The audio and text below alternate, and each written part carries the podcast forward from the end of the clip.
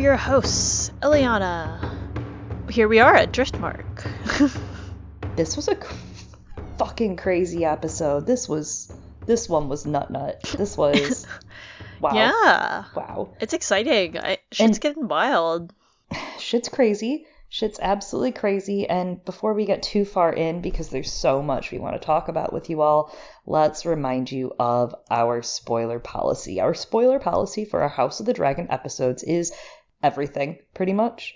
Uh, a Song of Ice and Fire, Fire and Blood, Knight of the Seven Kingdoms, The World of Ice and Fire. Hell, once in a while you might get a Winds of Winter reference, though Eliana hasn't finished all of the sample chapters, so Yeah. maybe not. Not tons, not tons. I think I'm at what, 50% Not much to or something about. by now. Yeah, I think you might even be past that. a Probably. Maybe yeah, that. 60. I don't know.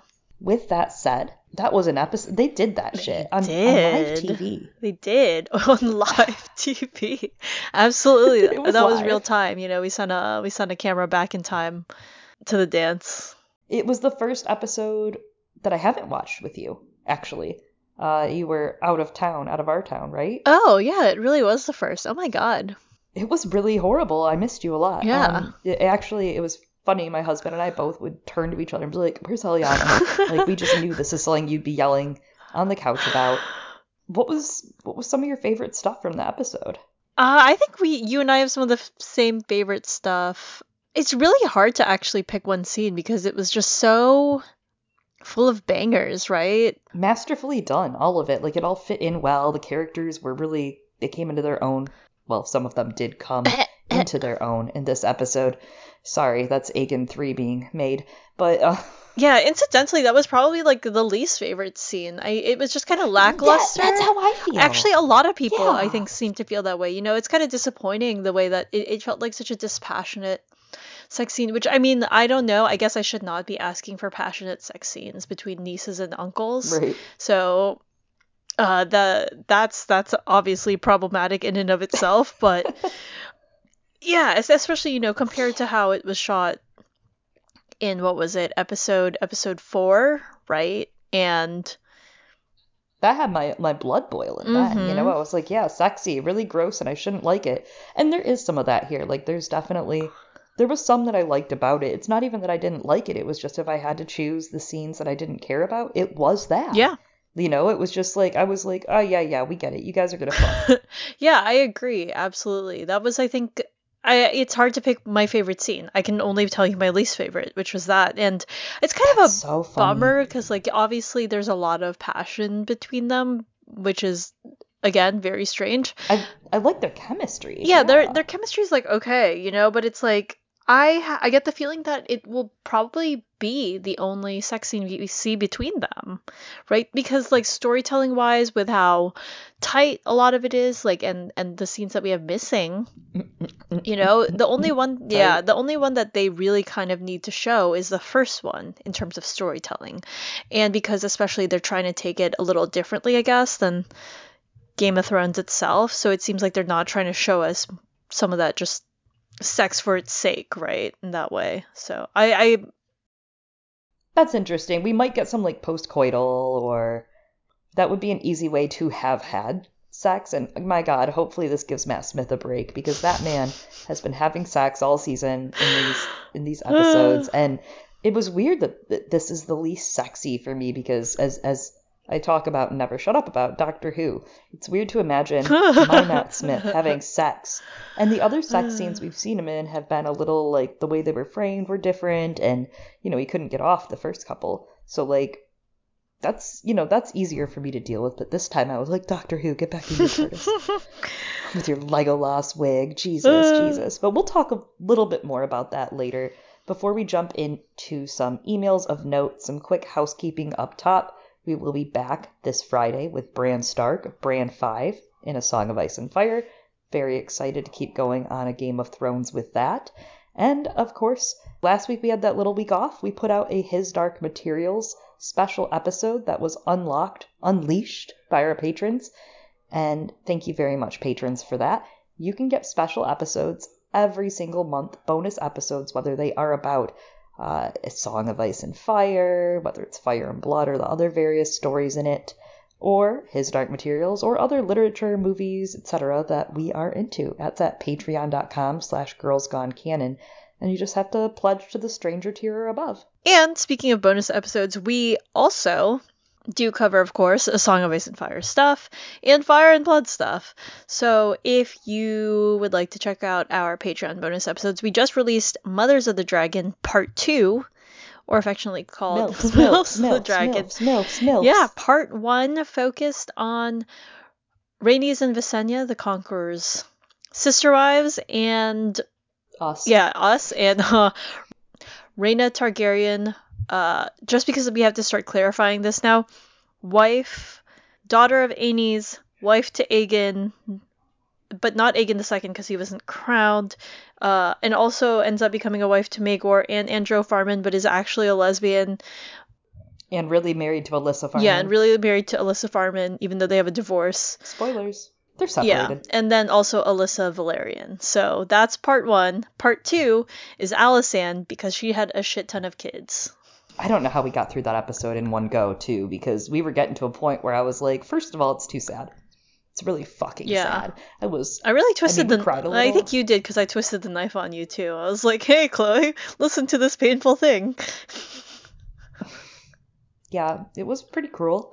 Uh, that's okay. That's okay. You cried during Brand last Mhm. week, so I got Yeah. your ass back. Yeah. I got your ass. I'll cry in the next one if you want. How about that? that's not uh that's not the only thing we do though. We don't only cry. our Patreon. We do cry though, like a lot. But uh, bonus episodes are fun. We've had a blast covering those two episodes, Mothers of the Dragon Part One, Part Two. I don't know. So far, definitely there's going to be a Part Three, maybe a Part Four, and then the future is open when George uh, hooks up with Blood and Fire. You know, Mhm. Part Two, Boogaloo. yeah. Whenever that happens. Yeah. Now, the other stuff we do, if you are at our Patreon and you are in the Thunder tier and above, that's $10 and up, you get access, lifetime access, you could say, as long as you don't mess it up, but lifetime access to the Girls Gone Canon private Discord, uh, as well as access to events. Every single month there, we do a brunch slash happy hour. This month's is still to be announced. Keep your eyes peeled and your ears. But we also do weekly House of the Dragon discussions. Our friend Maddie has been hosting them. She's been doing a hell of a job. And they're every Friday, 2 p.m. ET, Eliana time. And a good time. I mean, last week sounded really fun. I didn't get to participate as much as I wanted to because of work, but Yeah, absolutely. And we're actually going to reference some of the stuff that was brought up in that discussion today because I mean they're they're really juicy and there's some great takes. Uh, but also there are some great takes from that come in through email or tweet, right? Like this one this one was a banger. Like as soon as it came in, I was like, "Chloe, you got to go look at this latest message we got." I was like, "This one's this one's good." I mean, it was so good that I immediately logged on to Patreon, messaged our friend Corinna back, and said, "I hope you know that I am literally screaming right now." It was it was like just perfect timing for the week, and it's about Helaena, my bug child, who I love. Corinna said, "Just a thought on Helaena. I think she will know." Through a dream or through visions, Maelor would die as a child, which is why she actually chooses him to die in the blood and cheese incident, not just because he's the youngest. When her other son gets killed in front of her, she'll probably know the prophecy is still coming for Maelor and that his death is still to come later when he gets ripped apart into tiny limbs. Ugh. Uh, anyways, that's all for now. Keep up the great work. Thanks. Thanks, Corinna. Thanks for making me sad and then loving me and leaving me like this. Yeah, I thought this was wild. You also editorialized a little bit. You did make that a little more graphic than Corinna wrote, uh, which is, I mean, I don't know. I don't know what to say. Like, my mind was blown with this theory. I was like, that's good. That is brilliant, uh, especially because I feel like what they're doing with the show is painting some of those grays and nuances, right? That's, and not everything is. And Alicent was mean to Rhaenyra, and then the dragons burnt everything down. Mhm. But it is, in a way, it also is that. Just saying, like, it's not not that, but it's not only that. And that's what this really paints for me, right? That Helaena seeing visions means that she might see some of the things coming from the dance. Uh, you and I talked about how, like, you know, her own death Yeah. could she have chosen it? You know, not unlike what Laena does in the last episode, in that she wants to go out like a dragon rider maybe Helaena thinks I don't want to go out the way that I see happening. Yeah, that's true. Or maybe she's like, well, this is it. This is the best I can hope for, or something, right? Or I don't know. Taking her fate into her hands, at least.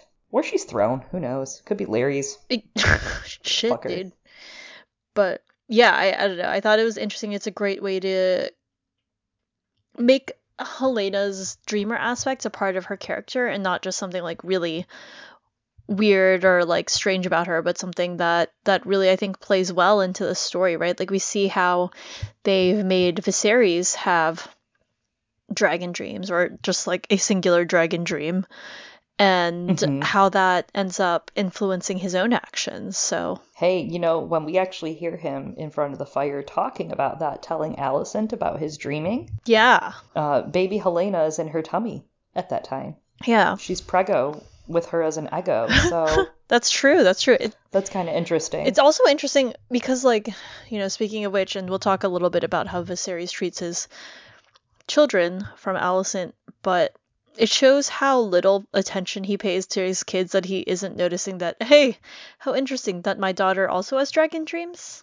And it is also, I mean, it's incredibly easy to see his faculties, both physical and mental, have been going, especially in this 10 year time jump. Yeah. He's definitely juggling a lot. And I mean, even when you open at the funeral, it's interesting how everybody at Laena's wake and funeral is how they're clumped, how each little group is clumped, right? You have Rhaenyra with the boys, uh, Daemon is across from her, kind of watching. They, they play this little cat and mouse game, I feel like, throughout the whole episode of them prowling for one another, which is great, which is why I, I will say it's good it takes so long for them to get down to the beach. Helaena is actually right at her father's side. I thought that was kind of sweet. She's right next to him, you know, like his best girl, besides Rhaenyra. Yeah. Of the three, he's like, you don't suck. Yeah. His second best girl, but best best other child from best child from Alicent, I guess. and I mean she's she's tenderhearted, right, Helaena, so it makes sense for her to Mhm. also be comforting her and the other way around. But yeah, I mean the episode as you said opens up on Laena's funeral. A lot happens at this funeral. It's a very awkward funeral. It's not This is a huge scene. it's awkward even starting from like the speech, the weird eulogy. And this was the first episode they shot of the entire season. Really? Just so you know, it was the first episode they shot. Hmm. First episode we got production spoilers on. So all of these actors that are stepping into being aged up or, you know, somewhat aged up versions of these characters, they really had to jump into it here, right? Uh, they're starting here, but it's a perfect place to start. The emotions are high. Uh, everyone gets to really overact it out and figure out who the hell their character is. And Vaemond Velaryon is giving this eulogy for Laena, and it is actually very beautiful. He spoke really well, the High Valyrian. Like, I just love the sound of his voice with it because I love hearing everyone's High Valyrian, and this show kind of differs. But he starts to lay the seeds that the strong boys or the Velaryon boys should not inherit Driftmark. He keeps saying things like true blooded and, you know, our blood, keeping it pure and true. very awkward for everyone. They're like, "What? Why is this happening now during this eulogy?" Especially Daemon, who laughs about it, right? And Yeah. It's kind of funny. it sound it looks egregious and terrible, right, for him to be laughing at his wife's funeral, but he's kind of maybe doing it to take attention off Mhm. Rhaenyra and the children, diverting Yeah, it. especially because we know from his conversation with Laena in the last episode that he quite obviously knows Yeah, uh, already of their blood and of their predicament. I mean, by the end of the episode, you see him figure out and take care of said predicament in a way. absolutely. I think, though, at the same time, like, I'm not, I don't know, they're setting up those seeds for Vaemond. Quite obviously, it's over for that guy next episode, so get your Vaemond standing in while you can. He's gonna mouth off all next Ugh. episode. He's been in the previews. Ha, mouth off. don't give me any of that tongue. Vaemond. But V- Viserys is probably gonna, I don't know, he's not gonna live, right? Like, he's not gonna, he's not gonna live. None of us And do. He's not going to live probably. No, none of us do. None of us make it out alive. But he's probably not going to live through the next episode at this point. He looks pretty bad. I, I'd imagine end of episode we might see him die, eight or nine, you know, uh, with nine being called the Green Council. And Vaemond does have a point in some aspects. Like Corlys obviously his pride. He's like, no, I'm going down with this ship. You know, Mhm. a captain goes down with their ship, and this is the shipping I'm doing. My family will stay together, even if they're not my blood. And Vaemond is like, but bro, they have everything. They have King's Landing. They have Dragonstone. Now we're just gonna hand over these targs our place too? Like they they should be Gucci. And I do agree with that. Like they really they don't need more houses. They don't need more homes. They have enough houses. Yeah, they can buy new vacation homes if they need it. Yeah, and it's interesting how tunnel vision we get Corlys being, right? Because you can even see from the f- like front when Rainey shows up in a few moments in this scene t- with the twins and with Jacaerys and them. Like you can see there's a little tension going Mhm. on. Uh, but first, Rhaenyra tells Jace and Luce to go comfort their cousins Baela and Rhaena. Aw. Jace is mad. He's like, I don't get to fucking get comfort about my dad dying, but he goes and does it anyway because he's a good boy, which I really love. Uh, and I'm I'm really sad because he he kind of has to shoulder all of this. Like, not only does he not get to really mourn publicly for his actual father, I'll get personal with you. He also like doesn't get to explore that side of the relationship. He is turned against, like he's disallowed Mhm. right? Rhaenyra has basically told him you're not allowed to feel that, which is obvious why because it puts their lives in danger. This this is more than just like normal family stuff. This puts their lives in danger, but I mean that's really you're stunting him so emotionally and telling him to keep it bottled up and he also has to keep it from his siblings.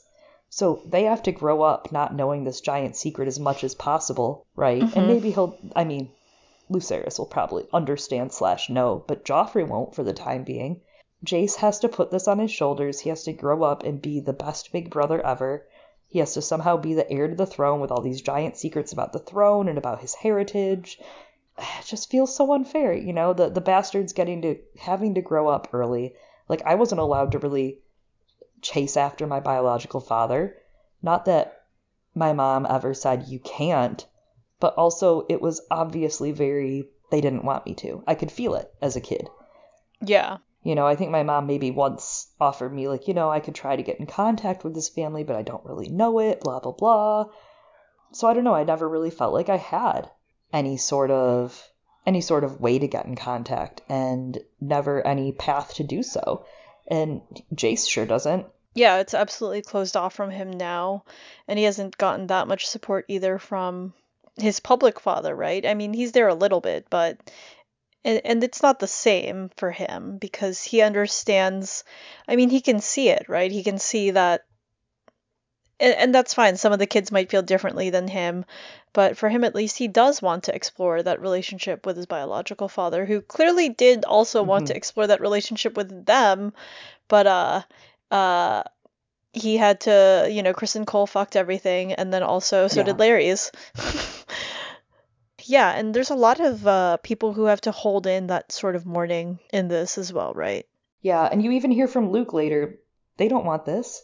Yeah, he's like starting to he's learning what death is and starting to process that and what that means and for people to be gone, uh, which is kind of sad because I guess he's the one who who dies first. But um, so at least I guess he doesn't have to live with that sadness. To not be allowed to feel it and also to have no support for it, it's just rough. And I mean that's something Rhaenyra goes through as well, and you can kind of see. I it's not the same, of course, but a little transference of like you get you don't really get to feel that grief, I guess, is part of it. And to an extent, even her own grief was cut short when she was grieving her mother because there was the anxiety of, like, does this mean my father will remarry and then, uh, you know, things like my claim, etc., right? And then also, oh, my best friend married my dad. That's something that Jace will probably feel too, in a way, right? Yeah. Uh, they just had to stand there during this Valyrian wedding, and they're about to have two kids that look much more Valyrian than them. I mean, I'm sure there'll be some hurt feelings there. Absolutely. I guess at least they're not going through it alone, right? Like they'll have each other to feel that with, Yeah. and then also they'll have their cousin fiancés to be like, mm. Uh, for a bit. yeah, they'll be like, oh, cousin fiance, I feel really strange uh, about our parents marrying now, and I didn't get to process any of my grief for both of my dads. Yeah, that's kind of something else that feels so unfair, right? Like, by the way, your dad, your other dad's also Yeah. leaving and never coming back, but I'm marrying another new dad. Mhm. Enjoy that whiplash, Jacaerys. It's rough, and like you said, like she didn't actually get. I mean, she didn't have any option to mourn either. She didn't even really get to say goodbye to Harwin, right? Like we see that moment where they look into each other's eyes super close when they're saying goodbye, and she almost shakes her head a little, like, no, we can't. We really can't. And he knows, and she knows, and that was their goodbye, which is Yeah, the closest we get to her being able to express any of that grief, right? Like it's not shown on screen. It's assumed to be something that's so private that it cannot be shown. She has to be performing all the time as heir to the Iron Throne and and Daemon acknowledges that to her because he's like, "What about you? You're not allowed to mourn for your lover when they're together and finally in private." it's uh it's the first time anyone's thought of her in that Yeah, way. that's true. And it is kind of like the sacrifice they royally make, right? Like this is one of the many sacrifices they have to make for their own emotions, and Jace learns that as the heir. hmm Absolutely. He learns that as the heir, as, you know, eldest child who's now being parentified a little, but that's well, not not entirely. Stark. But yeah, he is he is a little, absolutely. Like if you're if you're looking at that character journey, you know, having to take care of the other kids. Let's send him north and break his honor. Let's yeah, send him north so that he can uh marry the wrong person. Helaena, my darling child, is out here prophesying, playing with bugs. She has a spider, and uh, she has a little ditty that she says, which is hand turns loom, spool of green, Mhm. spool of black, dragons of flesh, weaving dragons of thread, hand turns loom, spool of green. This kind of cuts around, right? Like we're cutting around the funeral and the wake at this point. and her hand snaps closed over the shell that has the spider in it, and then she traps and kills it. And I love this because it cuts immediately to Larys as the spider, which is great because we see him as kind of this mastermind, right? This uh Geppetto, if you will, the the puppet master of this all.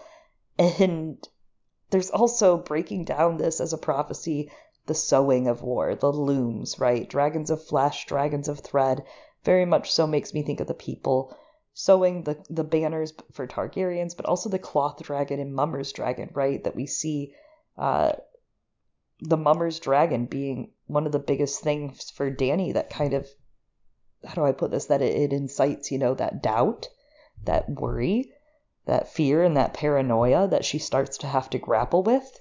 And it makes me straight up think of that fake huge Mummer's dragon for Rhaenyra as well, because that is kind of what Aegon II's reign becomes in a way. Mm-hmm. Absolutely, and and even that last line of the prophecy, right? It's dragons of flesh sewing dragons of thread or something like that. So it's very, very much that, and as you said, creating those banners. And I like this line of hand turns loom, which it's weird, right? I don't really truly get it, but it's like uh, I, I didn't get it at first, but it's that showing how it all goes back to the hand, right? It's not just Larys, it's Otto, right? He turns the loom, and from that loom comes out a spool of green and a spool of black, which is kind of fun also when you think about how in the book Fire and Blood these these terms were inspired by dresses, right? So you're also you've got that cloth imagery we- Yes. we- weaving into there. Um, but also because of the hand that's what creates these different spools, right? It's about how Otto drove a wedge in this family, that hand that has reached in, and then also there's all that other meaning of loom, right? Like in which uh, he is looming over the war. Mm, yeah, like a giant shadow on the wall, Absolutely, kind of like I don't know, oh, which someone else we know. like Tyrion. Uh, we actually see too, like in the previews for next week, we see Otto is absolutely taking power again in King's Landing. Interesting, interesting, Helaena, talking about your grandpappy like that. It reminds me also of the the Illyrio and Tyrion meeting where he's watching the rings on his hand. Jewels danced when he moved his hands, onyx and opal, tiger's eye and tourmaline, ruby, amethyst, sapphire, emerald, jet, and jade, a black diamond, a green pearl. Uh, very much so makes me think of the dance and the greens and the blacks, just as Aegon and Dany are starting to be described in the story. Yeah, and I mean, even speaking of rings, they have a scene during Daemon and Rhaenyra's sex scene, right, in which they kind of zoom in on Rhaenyra's hand and the rings she's wearing, and she's wearing three rings, two of which have stones, of which one is green and one is black. Oh, yeah okay, okay, I have to relook at this, especially uh, then you have that connection, right? Of after this, Tyrion looks at his rings and he's like, I could live for years off of Illyrio's rings alone, though I'd need a cleaver to claim them. So it brings you hmm. back to a little bit of that uh, Rhaego draws. It reminds me a bit of Rhaego draws, right? Who gets his rings kind of chopped off and his fingers chopped off later in the war but also about uh, Rhaenys later when she takes off her rings, mm. right at the fire with Corlys, kind of showing like I want out of the war. Yeah, that's almost like yeah, hanging up her her sword, which are her rings here, showing her power, her rings of power. absolutely, absolutely, and also, I mean, hold on. Oh, and I mean the other the other obvious one in which uh rings going on hands, on fingers, right? And I'm sure people already discussed this last week, but of course, Viserys losing a hand and how he lost Lyonel and now he's got Otto, but it's not quite the same. Otto Otto was the hand that caused, right? That uh that caused that infection. I mean, he didn't, but figuratively. Yeah. It's funny because Kim our friend Kim Renfro at Insider pointed out last night on Twitter too, he's wearing Aemma's rings, right? Yeah. Uh, again, the one that we see on her hand before she dies, her little Targaryen ring, he's wearing that ring now too. And so we see him start to wear that. We see the references to Aemma come back and installing Otto again and giving Otto this power is and him wearing that ring again too is him like falling back into that pattern in mm-hmm. a way. Yeah, absolutely. Of of uh, you know, yeah, non-rule, letting others rule for you, and he's kind of retreating. I mean, it would be pretty hard to do work and to rule in the state that he's in. yeah, absolutely. It's about time someone started pitching it around here. I'm just kidding. Alicent does a little, you know. Okay, she. Rhaenyra does a little too. They they all do. They all do a lot. All right. We saw that Alicent did things during the Stepstones War, but speaking of other things she does, right? She also is has decided to make her own marriage betrothal between her children, right? Uh, the two brothers, Aegon and Aemond, discuss Helaena, how Aegon doesn't want to marry her and frankly thinks that she's a freak. And Aemond is like, well, I would do my duty if I were betrothed to her. Aemond's like, yeah, she's my kind of freak. He, he likes those freaky girls, you know. That's I think an so. Alys Rivers like right there. Yeah. That's, there you maybe you do have a point in this. He's got a tight. Uh, there's so much set up for him, like how he almost the Daemon and Viserys aspect in some ways, right? That he's like, I could have been heir. At least I would have gotten shit done. Yeah, mom chose me. Maybe too uh, much shit. And I love it. Actually, yeah. Like, there's so much setup that this little fucker in just five to six years is gonna be in the Riverlands burning everything down. And there's also all this setup for Aegon in the background being um, a lush and only loving the flesh and booze, which whomst amongst us doesn't. He's just getting drunk and treating people like shit the entire episode. And he's so mad at Al- like it's really funny because he's like mad at Alicent. He's like, "How could you fuck this up? We had it so good. All we had to do was drink, eat, be rich, and let the blacks rule instead of us, the greens. Like, mother, how could you how could you miss this?" Yeah, which is I think that's hilarious and that that's his character as like the teenage boy, but obviously with a darker twist, um, which we'll get to in a second. But yeah, he's out here being Jesse Gemstone at oh my god Judy Gemstone's birthday. Uh, it was, but I guess at a funeral, which makes it even more makes it even more embarrassing now that I think about it. And I did think it was interesting that Aemond is chastising Aegon by describing Helaena as Aegon's future queen. Like, don't call her that. That's your future queen. Meaning that even if Aegon doesn't really like hasn't internalized what is going on here between their family and Rhaenyra, Aemond absolutely sees what his mother is driving at. He sees that there's a game plan, and he's ready to go. And also, uh, we see Aegon, right, turning into a darker figure. Speaking of, again, our House of the Dragon discussions on Discord this past Friday, our friend Yogi uh, made uh, some great observations uh, when when he joined about Aegon, and he used this term to define Aegon called a sex pest, which is, you know, someone who just serially sexually harasses women, and that's what we see Aegon doing to the serving women. And it's another side to how the nobles disregard and use the lower classes, which ties into the end of the episode with the servant that Daemon kills. Absolutely. You can see that utter disregard that he has for anyone that's not them. Mm-hmm. and that is them, as we see with Helaena. Well, yeah, he yeah he's like, mm, I don't care for much for my sister.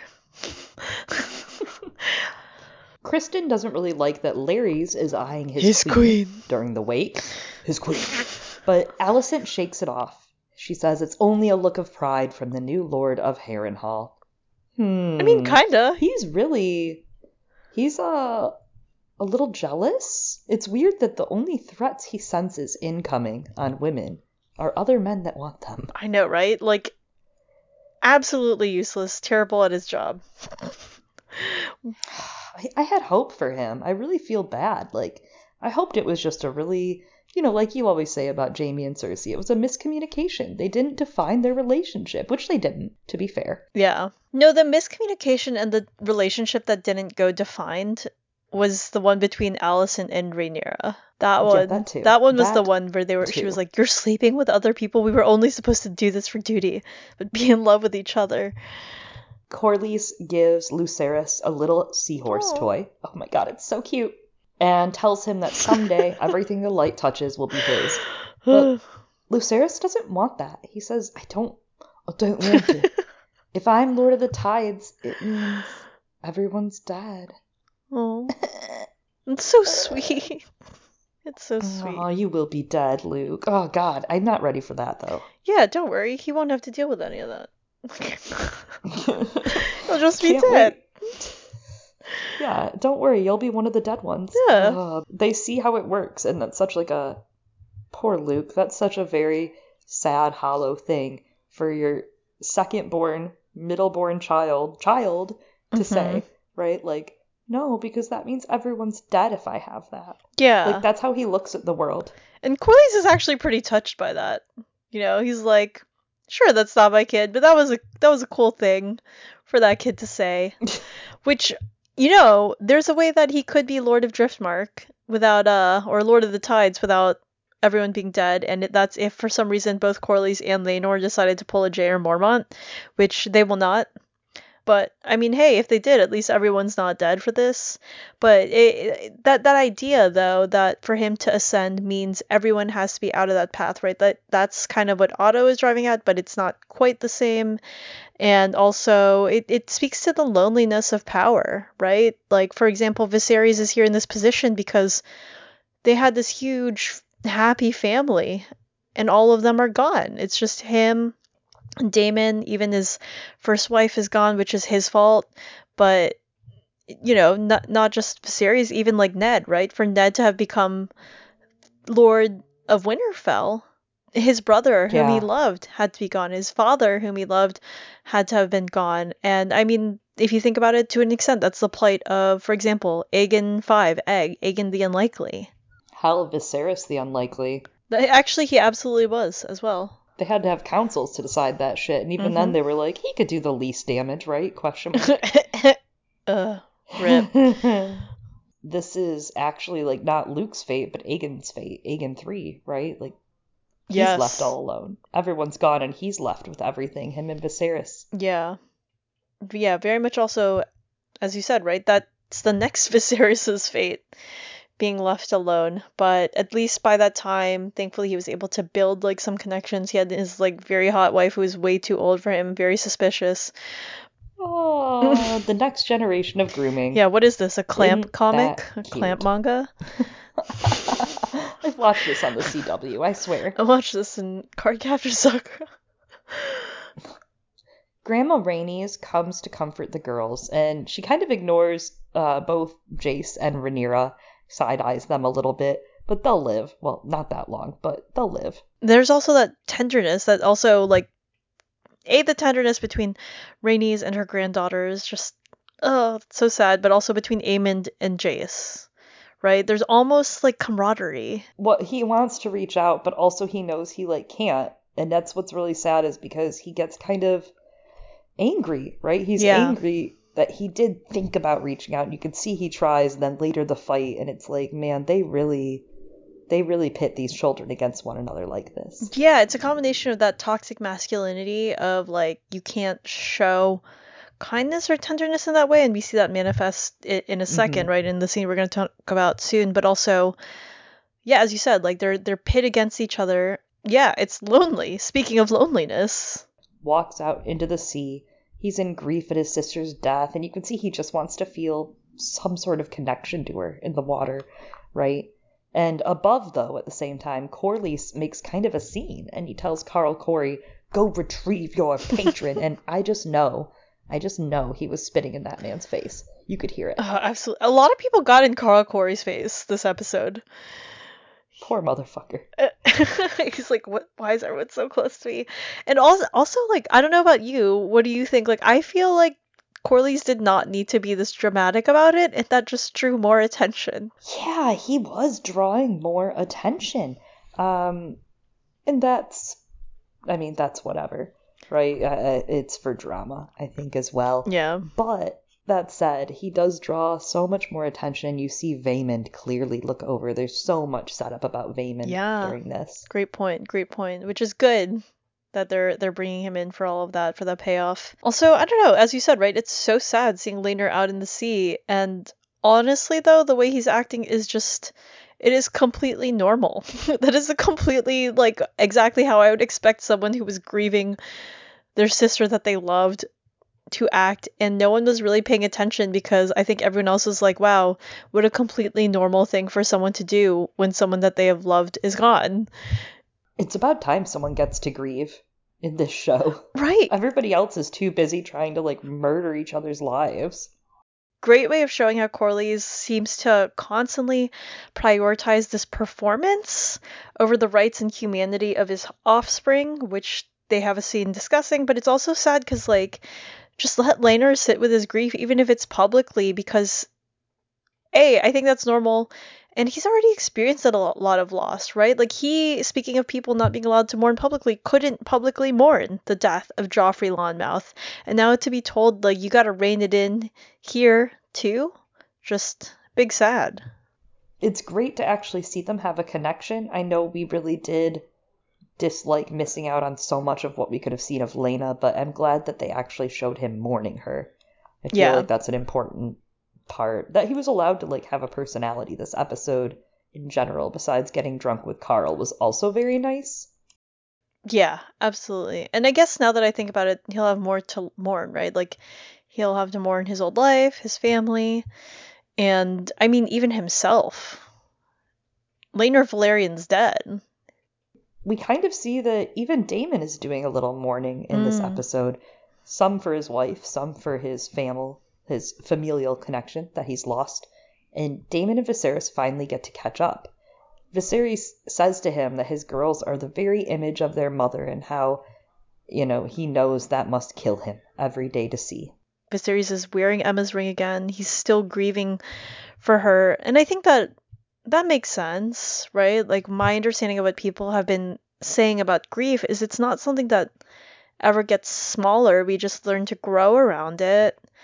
Um and to grow bigger than it. And that's something that like I'm like really touched by and now these moments of his series except it's pretty he's pretty rude to Alicent in a second, which is mean. But like I get it, right? Because I'm still like learning to grow bigger at the moment too.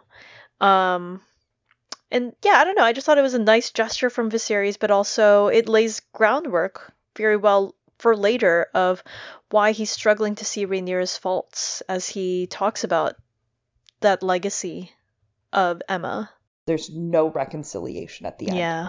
It's doubtful they will reconcile before Viserys' death, in my opinion. Uh, but there's also something really interesting in Daemon always caving to Viserys's Daemon, come home, I'll give you a job, just come back. But this time he seems changed. He kind of seems like he won't and can't. And not to mention that there's going to be a huge wedge driven between them in the next episode, which is, you know, Rhaenyra.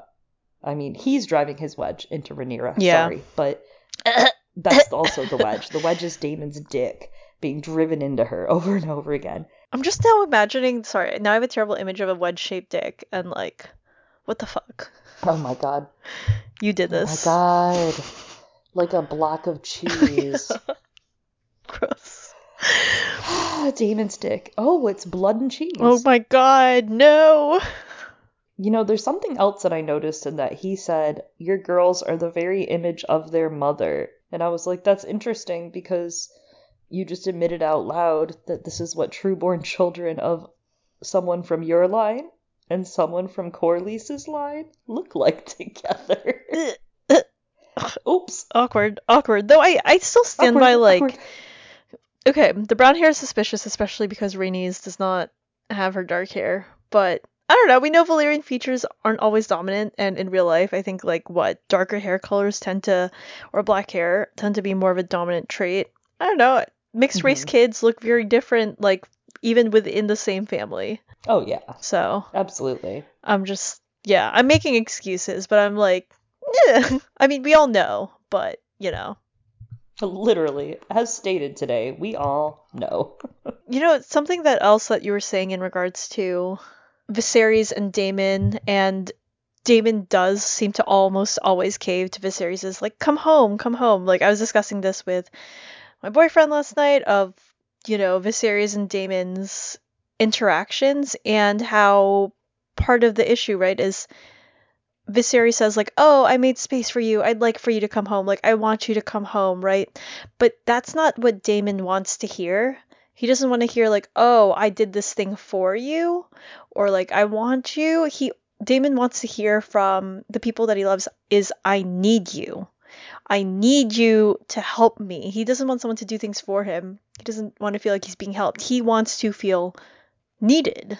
And especially he wants to feel needed by Viserys. That's probably waned in the past few years, but yeah.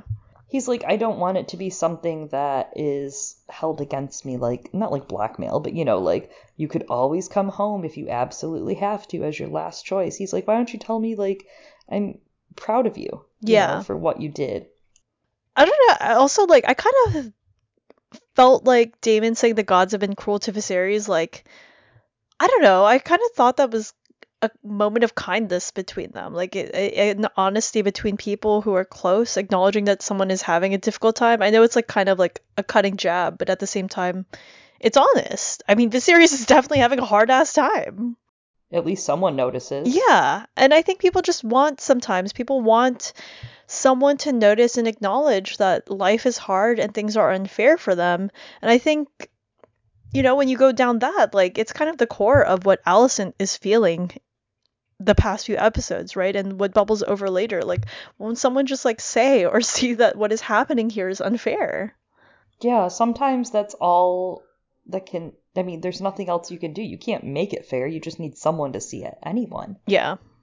And yeah, Alicent does very much push to her limit in this. You can see a lot of that. Like, she wasn't necessarily incorrect the whole episode with the things she said. It's just maybe she took it a step farther than I would have personally.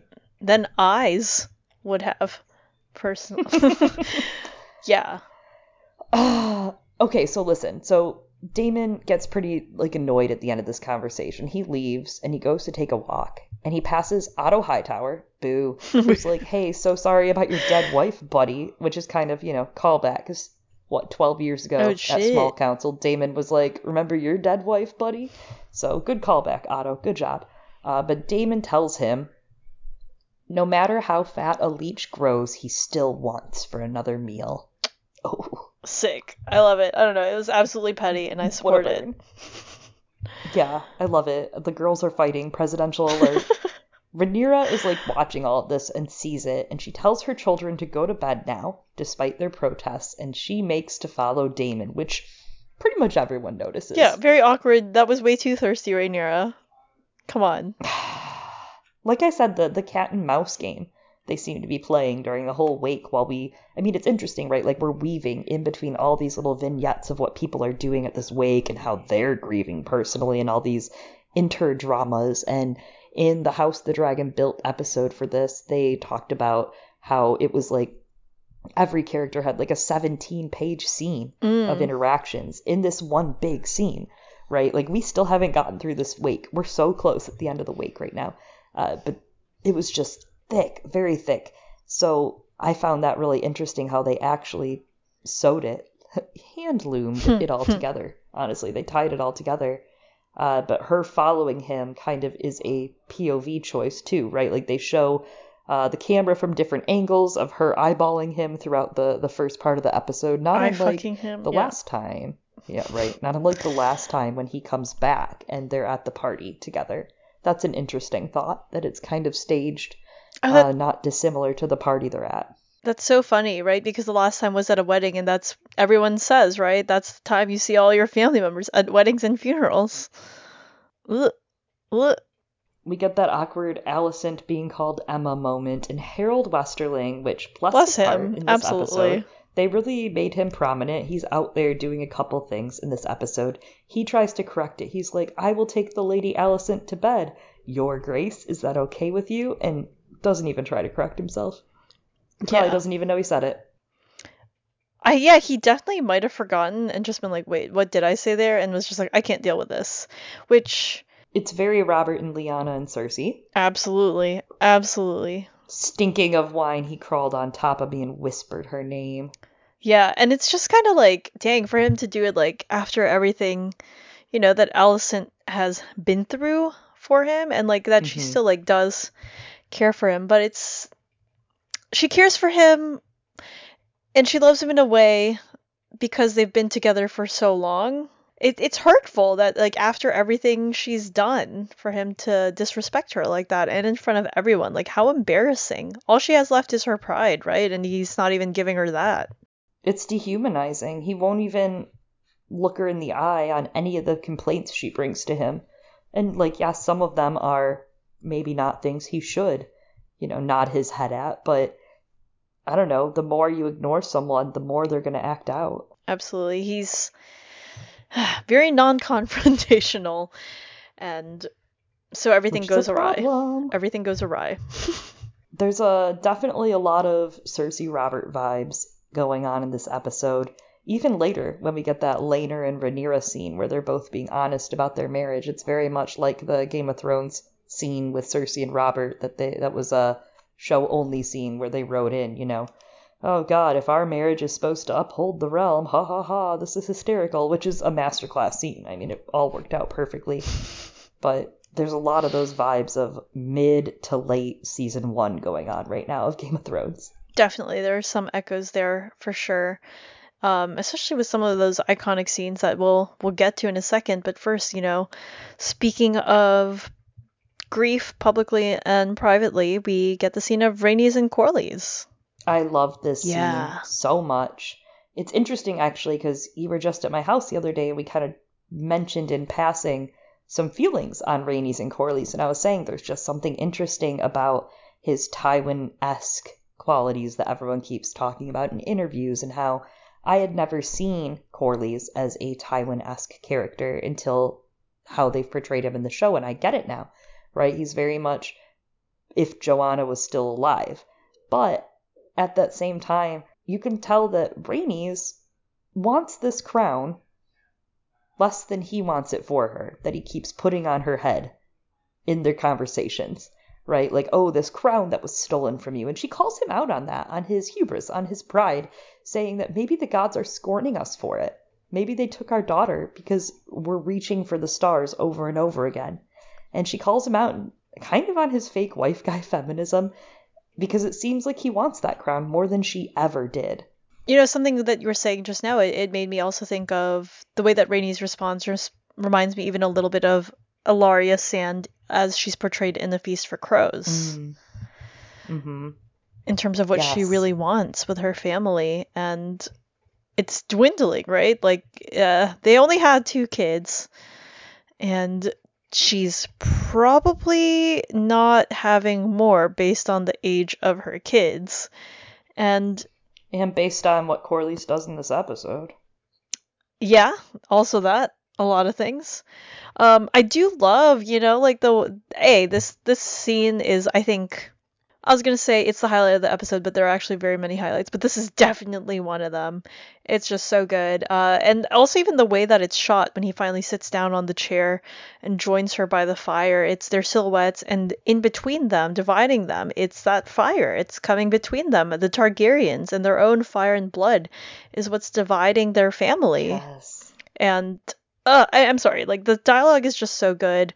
They they I love that they're not trying to like dumb it down, you know, and they're not trying to change it to feel like more I don't know hip or whatever. That they're doing things like I I, pulled out a bunch of lines just because I like them too much, and they don't mean anything other than I like the way that they sound of, and they execute it perfectly. They execute it so authentically, but and earnestly of like tonight of all nights let us lay aside this falsehood and also like tis desire for the throne if not for yourself then for the scions of your house. Like they just they just did it. They just were like yeah we're gonna say scions of your house whatever.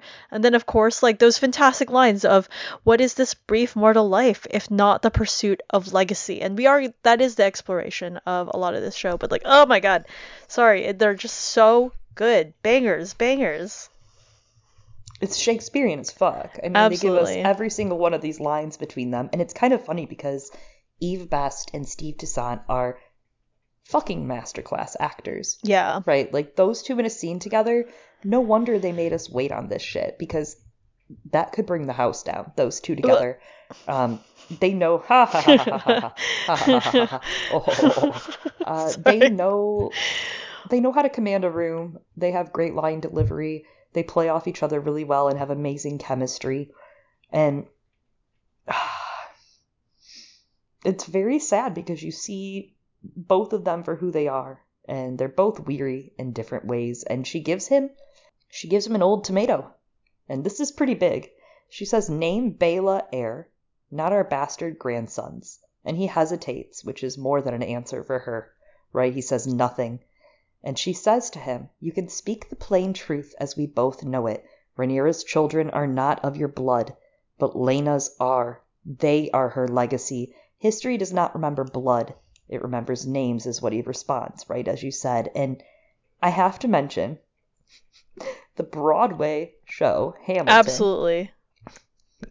There's a, i mean legacy is a huge theme in that or veep right you know pick one Mm, uh, but there's a huge theme of legacy and uh, it, it, Eliana, you'll remember this. The song Stannis sings in the Westeros, an American musical, musical, which is way easier to explain to you than Hamilton. I watched Uh, that Hamilton. I make references to the same thing now. I go legacy, but I don't know the words. But then I'm like legacy, and then I see, I see, fucking, I see Lin Manuel Miranda jump off to the corner of the of the stage, and then I'm like, then he says the other things.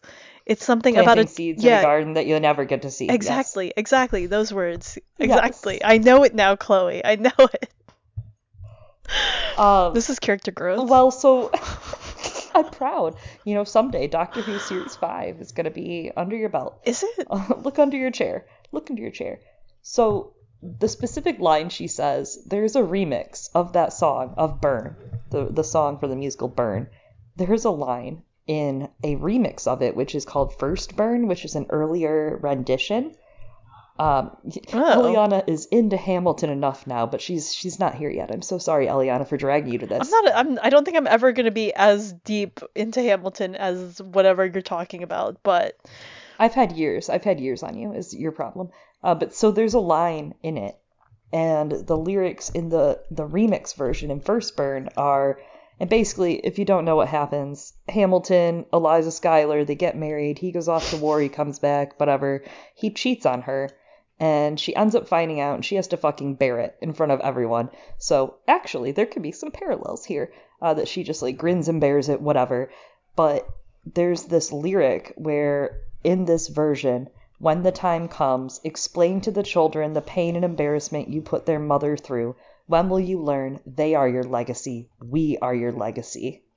And that's what it reminds me of, right? She's like, they are your legacy. This is them. They're right here. Like, I know you're making big bets on this big fucking pointy ass chair that cuts everyone that sits on it, but we're all right here.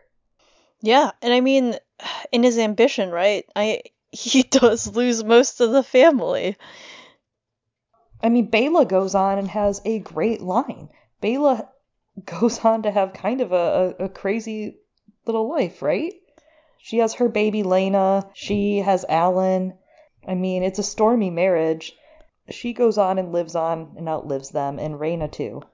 Yeah, they both do, which th- thank God they do, right? And I mean, technically, in a way, Alyn is also not of Ra- Ra- right? But that speaks to Corley's own um kind of like obsession, right, with his legacy as as he he kind of sacrifices Laenor's legacy a little, right? He even sacrifices then um and his own. He doesn't claim them as his blood in that same way, right? He doesn't acknowledge them as his children. Yeah. He has his own version of Rhaenyraing it all, in a way. Yeah. If the rumors are true And it- of his bastards. I mean, I think they are. Yeah, they're definitely like his kids, but um Yeah. Yeah. not Laenor's. but and I guess everyone will be like, "What the fuck?" Then when they show up and he's like, "These are Laenor's kids," and everyone will be like, "Uh, interesting." Uh, based on how they look. also, especially if Laenor's actually dead by then, it's like, when did he have the time? Right, absolutely. Like when did he have the time? Uh, never. Yeah, like that he's he's willing to do all of that and I mean to an extent, right? The legacy does live on past them. We remember their names, and by we I mean Fire and Blood does, right? People remember the stories of Addam and Alyn and Corlys and Rhaenys, but at what cost? Like what's the point of the legacy if you don't get to live that life? Yeah, wouldn't you rather live your life than spend your whole entire life trying to? Yeah, but it, it there's also like this other thing going on where it's like I, I'm not sure if you've heard that saying where it's you die two deaths. One in which your physical body dies, and you die a second time when the last person who remembers you forgets you, right? Or when your memory passes from the world. So interesting. But also in regards to the idea of bastardy with the Velaryons, speaking of, I mean, the House of the Dragon, right? We've been talking about, like, is Aegon the Conqueror? Is this even really, like, his progeny, right? No one knows or even remembers anymore if Aenys was his blood, right? History doesn't remember blood, and it didn't matter. It remembers the name. And so, again, it's like that theme of who gets remembered and who doesn't.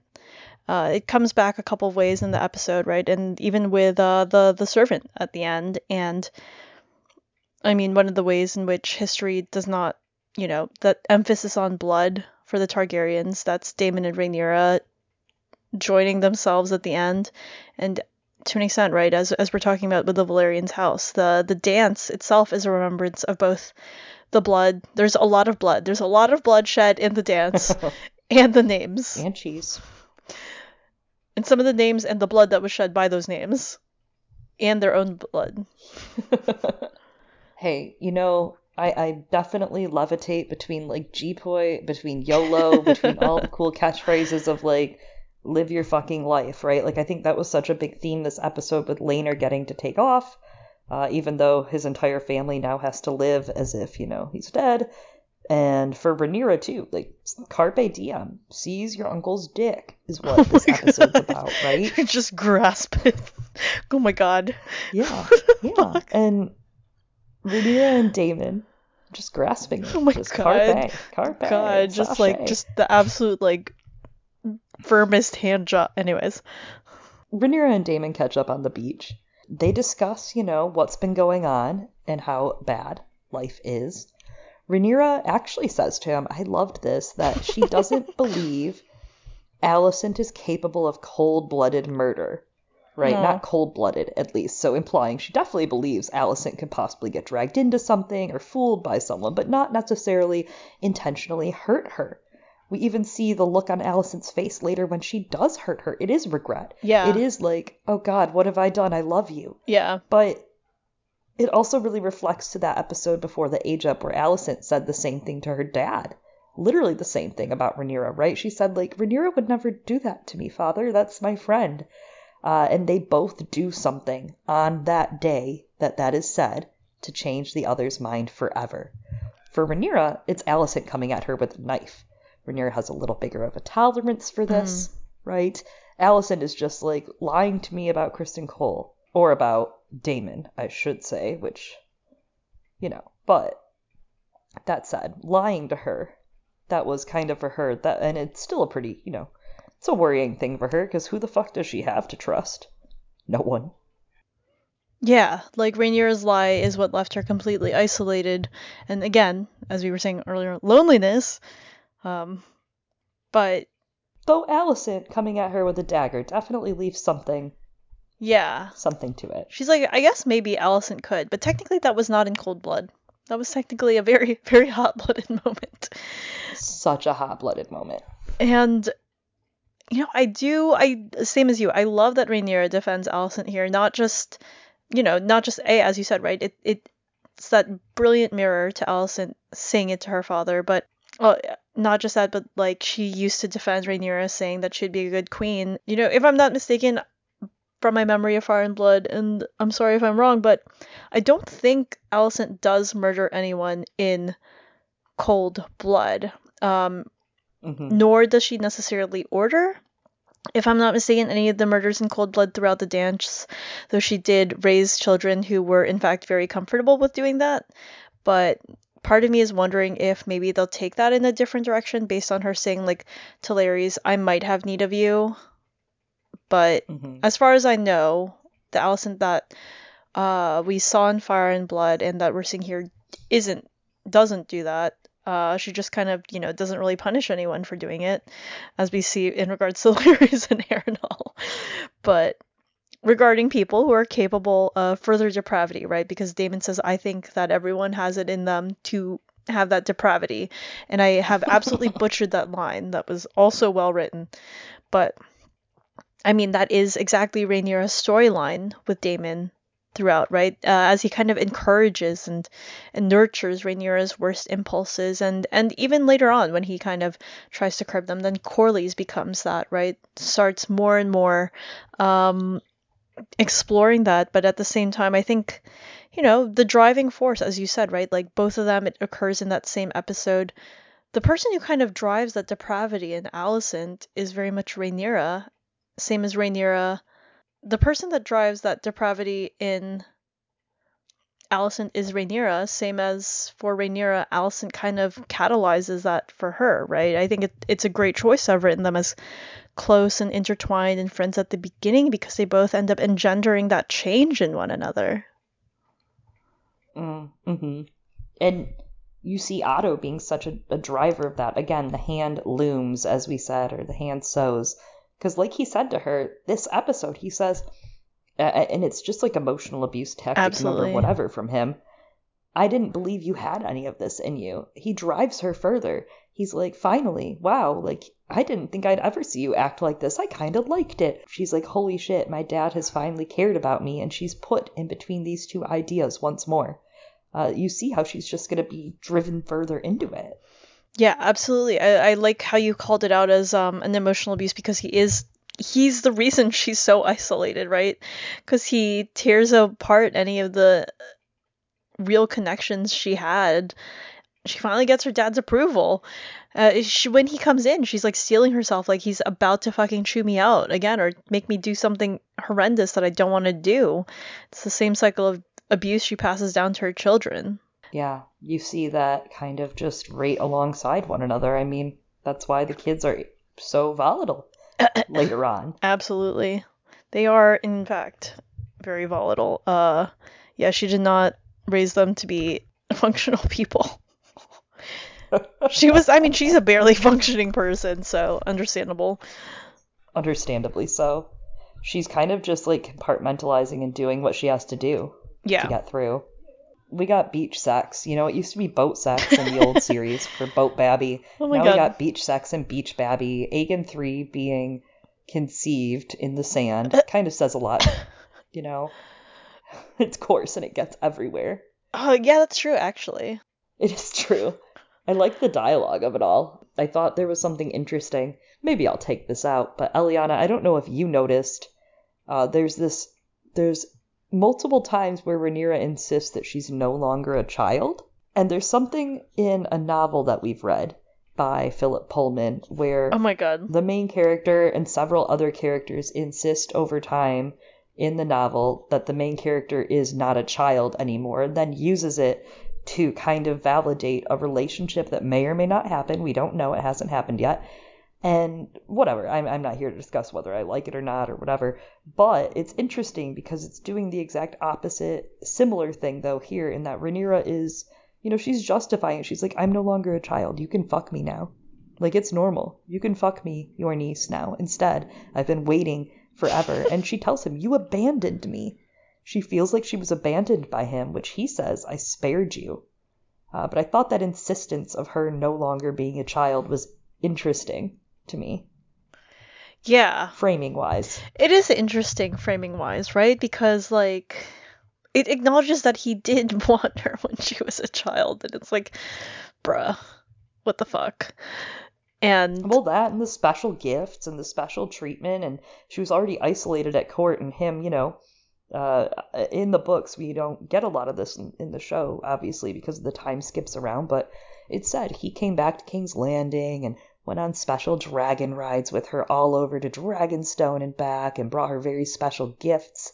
And, you know, from a young age up, he was doing those things and having these secret jokes, and they spoke in Valyrian here uh, there's something about it, you know, she was very isolated. This is her only real romantic experience outside of Harwin and Criston now. Thankfully, she got a, a few others, but that was her only experience until then. That's true. And I mean that that probably messes someone up.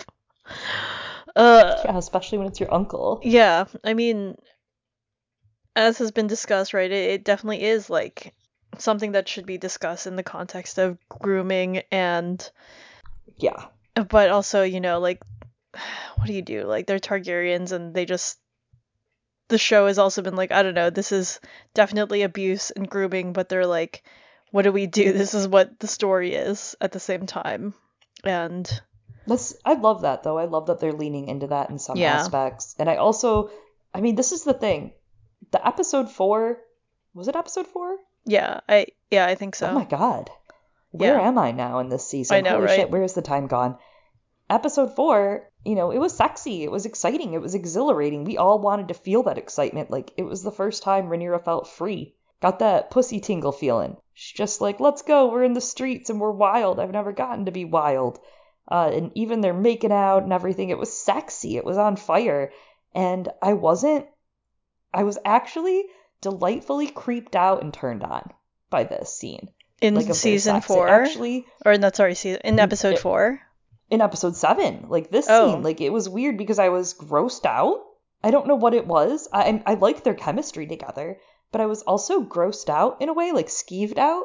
But also, I loved it. Like I was like sexily skeeved out. Is that weird? Is that a feeling? I'm starting to wonder if that's maybe intentional because people are saying that they were disappointed by that sex scene, but maybe that's an intentional choice now that I think about it. Like, because it is supposed to be uncomfortable, right? Like, is that why? Like, it was such Yeah. a weird, uncomfortable scene because they didn't want it to be sexy. It kind of feels that way because I think their wedding was very beautiful and sexy at the end. Like there was definitely Except for like, the it- kids. the blood and the well, the kids that was a little, you know. But besides the witnesses being there, uh, it, it was like the actual ritual of it, and obviously them looking at one another and etc. I mean, no, it's less sexy when you remember they brought the cousins and the kids and the maester to the sexy blood ritual wedding. Okay, maybe that's not as sexy, but it was sexy otherwise. Like when you just frame in and the bajillion orange and red and yellow candles and uh, the headdress, and we'll talk about this soon. Yeah. So don't skip ahead, It's everyone. Passionate. yeah, it's definitely a passionate scene. Yeah. Yeah, and where this was passionate, I don't know. It's uh it's sad. And right afterwards too, there's that moment where Daemon gets up and he's gone and he's just out at the beach looking out, but you see her immediately stand up and look around for him and immediately get up and go to find him. It's sad. Uh, and you see that her abandonment issues, like they're there, they are there.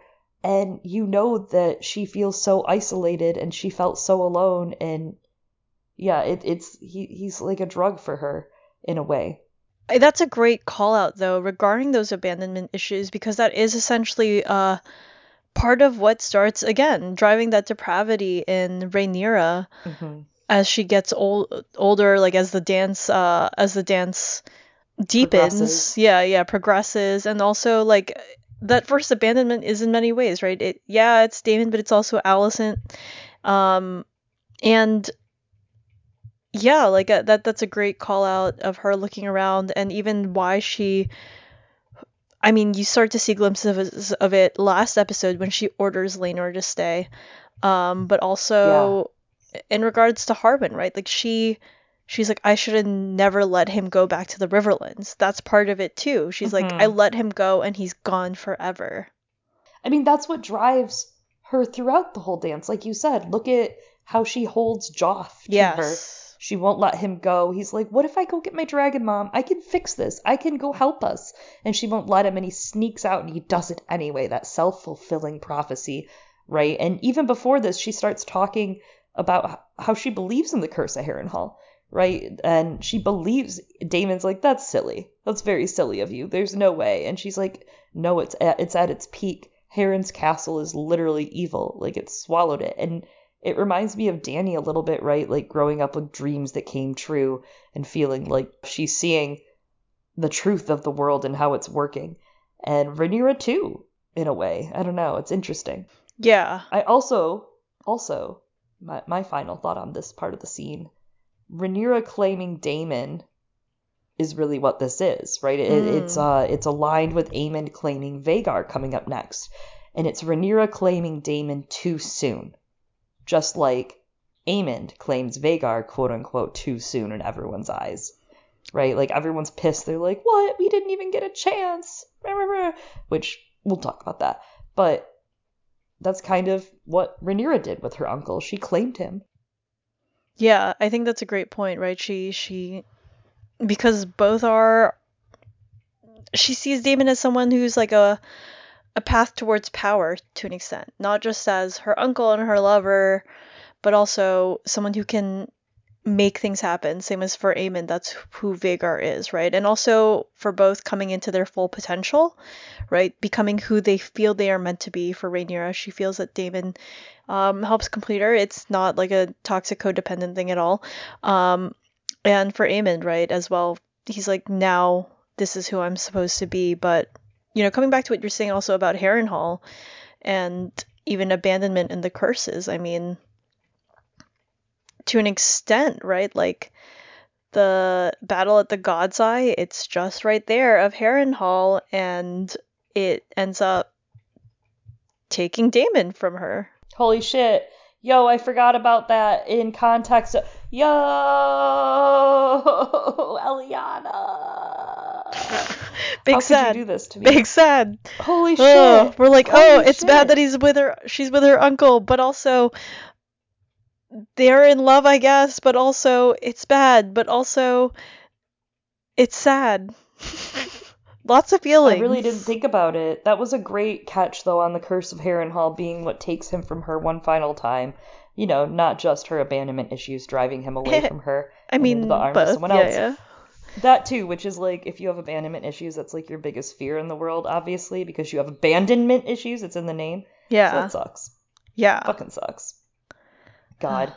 Uh, can we talk about something that sucks less? Because I, I mean, this was even though it was pitch dark, it was such a great scene. It was so fucking great. It was better on my Aemond- laptop, but it was so dark. Yeah. I watched it. It was fine for me because we, have our little projector and it's pitch black, so it works out good for us. But um, it's hard to watch in daylight for sure without turning your settings up a little bit.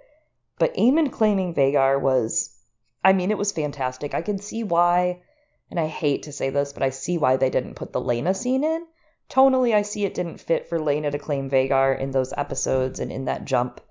And I really wish we had more Laena, but I also think it would detract from claiming Vhagar for Aemond. Like it makes it. I, I think they wanted to really be able to balance and leverage him being a badass, but also being a psycho in a way. Uh, and it's it's a fantastic scene altogether. It's beautiful. I love oh god when he crouches in the grass and the grass starts to whisper. And even the music when he does claim Vhagar, there's a new song. At first it took me a little bit to get into it because it's like it's literally just Dany on the Dragons the do do, but it's like in a different key with a little bit of a different melody, even down to the that part I like, you know, you know that part I like, Aliana. but it's very similar, but it's different. And I liked it. It just took me a few listens to really understand like what that was I happening? wasn't just hearing that other song. Yeah. but I really like that they separated it because no one in their fucking mind wants to see Aemond One Eye on Vhagar to Daenerys' song. I mean, that is kind of insulting in a way, right? Like a differentiation of it, a variant of it, like what Ramin did, priceless. It was beautiful, and I really liked that touch. Yeah, it was it was such a well done scene, uh, as you said, right? Even the details of the music. I don't know. I still want the Laena scene, but I understand, as you said, right? Like structurally, why it helps to make there only be like one dragon claiming scene, and for it to be this one, um, especially because they are trying to complicate, I guess, Aemond. It just sucks that they sacrifice like Laena's uh, development for that, but also I don't know. It could still we could still get it one day, right? Like a in a Blu-ray or something. It could happen. I like really I'm just keep gonna keep hoping, but I see uh, what you're saying and it does make sense and it was really good. I'm like you know, I kind of love him. I love Aemond. I know. I was He's a little like, freak. am I an Aemond apologist now? But I mean, it's hard to separate also like what he does later on. But I guess that's the point. no one like is good in the dance. Um, Yeah. something else that sucks. Again, I said I was going to be referencing quite a few things from the Hot D Discord discussions that occur on Fridays. That this actually comes from our host Maddie, who is doing a fantastic job of hosting these discussions. And she had this great point that was very sad. And we were all like wow maddie why would you hurt us all like this? Of you know Aemond claims Vhagar and that means that Daemon and Caraxes right? Like those like Caraxes and Vhagar were then kind of like lover dragons in a way and thus have to fight and kill each Mhm. other That's so awful, especially because like, listen, in CK2, the Game of Thrones mod, yeah which is canon. no it's not it is it, it feels canon from some days, but there's this event that like your dragons can be seen in the sky mating, like they become a mating pair. So that is really sad and sweet to think that Caraxes and Vhagar maybe ran across the sky together and also were in love in their connection. That's horrible. He does have to fight. Ugh. Yeah, and I mean That's like horrible. it is described that way, right? In the in Fire and Blood and and the Princess and the Queen when the two dragons do fight one another that their final fight is it is like a dance and they did say that it seemed almost as though the dragons were mating. And Mhm. yeah, though funny enough, you know, my boyfriend when we were watching, like as soon as Aemond claimed it, was like, oh no, um, because you know he he hasn't read Fire and Blood, but he can see the sides forming. But was like, oh no, that means that the daughters are gonna have to fight their mother's dragon, and I'm I didn't say anything. He thinks he's right. I'm like, he's almost there, but not quite. I can't wait. It's gonna be so much worse than that, partner. Can't wait. Can't wait to hear about it. Uh, Uh, it's gonna be so badass. I mean, until this scene last night, I want you to understand that like there are some scenes in Hot D that are gonna be for the girlies, right? And Daemon and Aemond at the God's Eye, maybe that to me isn't like cool, cool. I'm not like out there like yeah, woohoo! I'm I'm so excited. But last night it all clicked. I get it now. After seeing this scene, seeing Aemond take Vhagar, the complete badassness, the ferocity. I mean, that little guy my god, he's got a backbone that I don't even have. I would have just the second that fire was building in Vhagar's throat, I would have been like, bye, peace, see ya. Like I know what happened to Quentyn Martell. I'm not playing this game. Goodbye. yeah. Um amazing. Just absolutely amazing how it was shot. It's just yeah, Aemond's like a weird little guy, and it's just shot with this like beautiful sense of kind of like that childlike wonder.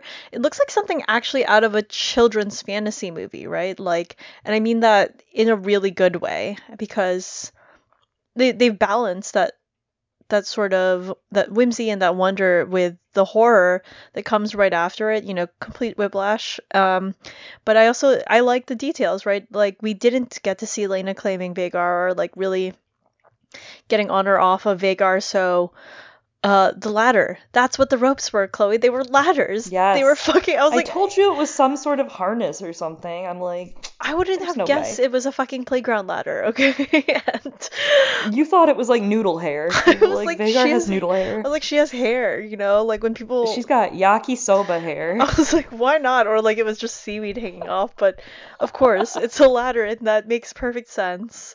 Um, also, It's Aemond. Aemond's ladder. Yeah, it is. He doesn't strap himself in also when he's in the saddle, which I thought was really interesting because then we see, oh, you fucking made a mistake. Uh, because it's apparently very difficult to fly a dragon without that. And coming back again to the battle of the God's Eye, above the God's Eye between Daemon and Aemond, like then we see like that kind of sets up like how how badass it is then that Daemon's like, you know what, fuck it, and he unstraps himself to jump dragons to to take down, I guess, his nephew, and who has basically the same name as him, but a little different. And There's that's so I, I I never really thought about the unstrapping part, especially then that Aemond is such a crazy son of a gun that he's out there and he's like, look, ma, no seatbelt. yeah, and yeah, as you said, right, like the the scary thing of like he's he just like bucks up and like uses the fucking calm ass commands to like calm down, calm down, right, to to Vhagar and that that works. And you know that that's the problem that Quentyn Martell had, right? Turns out dragons are only monolingual. Uh they are Mhm. not bilingual after all of this time. No one has taught them the common tongue. Get They might be bisexual, but they aren't bilingual. yeah, get them on Duolingo, where apparently they have High Valyrian, but they don't have Tagalog or, you know, other like real ass languages, so whatever. Dragon lingo. They're learning their dragon lingo. They got the app. they're they're not. That's the problem. When Aemond lands, he is like, you know, that boy is exhilarated. He's Oh, feeling yeah. it. He's feeling great. And unfortunately, the Velaryons aren't. yeah, not to center him. I feel bad because he was like having a great time, and then they, the kids come in and they're like, "What the fuck?" Well, that that's so. He's like riding a high. Like he. Literally. I mean, this kid just conquered. Literally. He just conquered everything that his family kind of had talked down on him about, right? Like his big brother is an asshole, where you see Jace being supportive to Luke, you see Aegon being a total prick to him, to Aemond. Um, he's nice to Helaena, probably because she's one of the few that's nice to him, right? Or nice-ish, even though she can be a little odd. He's like, I don't know, she's nicer than Aegon, nicer than mom. And he did what they had been making fun of him for years about. They're like, you don't have a dragon, you dragonless fuck. And he went and got the biggest one. I mean, you can see he doesn't quite fit into his own family sometimes. And this is the thing he wanted to make him fit in. But it actually doesn't make him fit in, it sets him apart yeah. farther than the rest, as Otto points out. And of course, the Velaryons, which again, a fucking fantastic scene. Baela goes to Jace, and she's like another great connection to their alliance, their betrothal soon. But she goes to Jace and asks him to help because someone's stolen Vhagar, which, again, coming back to Quentyn Martell, you don't just steal a dragon. There's no dibs on a dragon. A dragon will tell you whether they want you to ride it or whether you should fuck off. You know, you might be able to tame it if you're skilled, but no 11, 12, whatever year old can just mount a dragon and steal it, quote unquote. Not unlike, think of the free folk, right? Like, uh, they have the you have to steal me, Ygritte, you know, if Yeah. you claim me, you have to steal me. So in a way, yes, okay, there's kind of an idea there. Maybe Aemond does have to steal Vhagar to claim Vhagar as his own. But dragons, like, you don't know shit about dragons, dude. yeah. If you think he stole Vhagar. I, I It's not how they agree. It's kind of like what Daenerys says, right? A dragon is not a slave. It cannot be stolen then. Yes. Like it's not property. It's it's uh it's your partner, right? And and this is what we were talking about fire made power, flesh made power. Exactly, and I don't remember what episode we were talking about this in. I think maybe one of the prologues or when we just started Brand, and um, I think our friend Thunderclap was asking us about uh, what we thought about like the the dragons as flamethrowers. And like, and it's so funny because actually they turns out the showrunners describe Vhagar exactly the way that we did. I was like, they're like cats; they don't got any loyalty. Right, and they describe her as an old Yeah. cat, and even the captions describe uh, her her sounds as purring. I was like, we got it, we got it, we understood. And Yeah. I mean, yeah, like it's Vhagar has no fucking loyalty, all right? She she chose she's loyal to whoever she wants to be and she chose Aemond and also like I it does suck, right? Because at the same time again, speaking of loneliness and Aemond not being able to connect, Baela no, Rhaena was kind of like in the same position as him, right? Because she's also like, I feel isolated from our family because I do not have a dragon. I do not Yup. feel like I belong, and and for that to be taken, and it's also a connection, right, to her mother, but Mhm. that's exactly, I guess, what the dance is about. Family betraying each other, even if that's your mother's dragon. Yeah. That's a that betrayed you. And I do I, I feel for her, right? They're mirrors to each other in that Yeah. way, Aemond and and Rhaena. Well, in this episode, I mean, the whole season is about inheritance in Mm. general, but this episode specifically has the stirrings of yet another mini succession crisis when it comes to Yeah. Driftmark, as we start to hear, which is going to come and bubble up in the next episode. But Laena's death does leave that. And it's interesting because in this moment when you have Rhaenys begging Corlys to please just name Baela the heir, dragons don't pass down through primogeniture through any geniture. They don't pass down through a succession right. You don't just inherit a dragon. It's not the Iron Throne. It's not the Driftwood Mhm. chair. It's none of these. It's not the Sea Salt chair, the Salt Sea, the Stone Salt, the whatever the North one's called. You know, I mean, we're in the cinematic universe of Thrones now, you guys. So, uh, but it, it's not. You don't just pass a dragon down.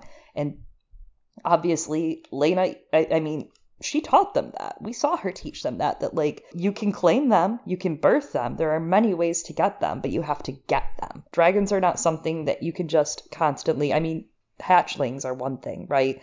Getting an egg, which we might see in the next episode with Daemon, it looks like for the boys, getting an egg in your crib becomes something that, you know, Rhaena, Rhaena Mhm. from Amy's uh, line there, I guess they all are, Rhaena uh, from earlier on in Fire and Blood, she starts that tradition, not this Rhaena. Leaving those eggs in the crib becomes a tradition their family uses to bring this fire alive. But you do have to do something to have them. Something special has to exist. Some little bit of magic for them to be yours and for you to bind a dragon to yourself or bond with them. Yes, absolutely. And and speaking of Rhaena, right? That Rhaena, uh, I think Dreamfire is the only the only dragon, right, through which maybe something passes. Like there is a way to inherit Dreamfire, which I know that you feel strongly about. You have to be gay.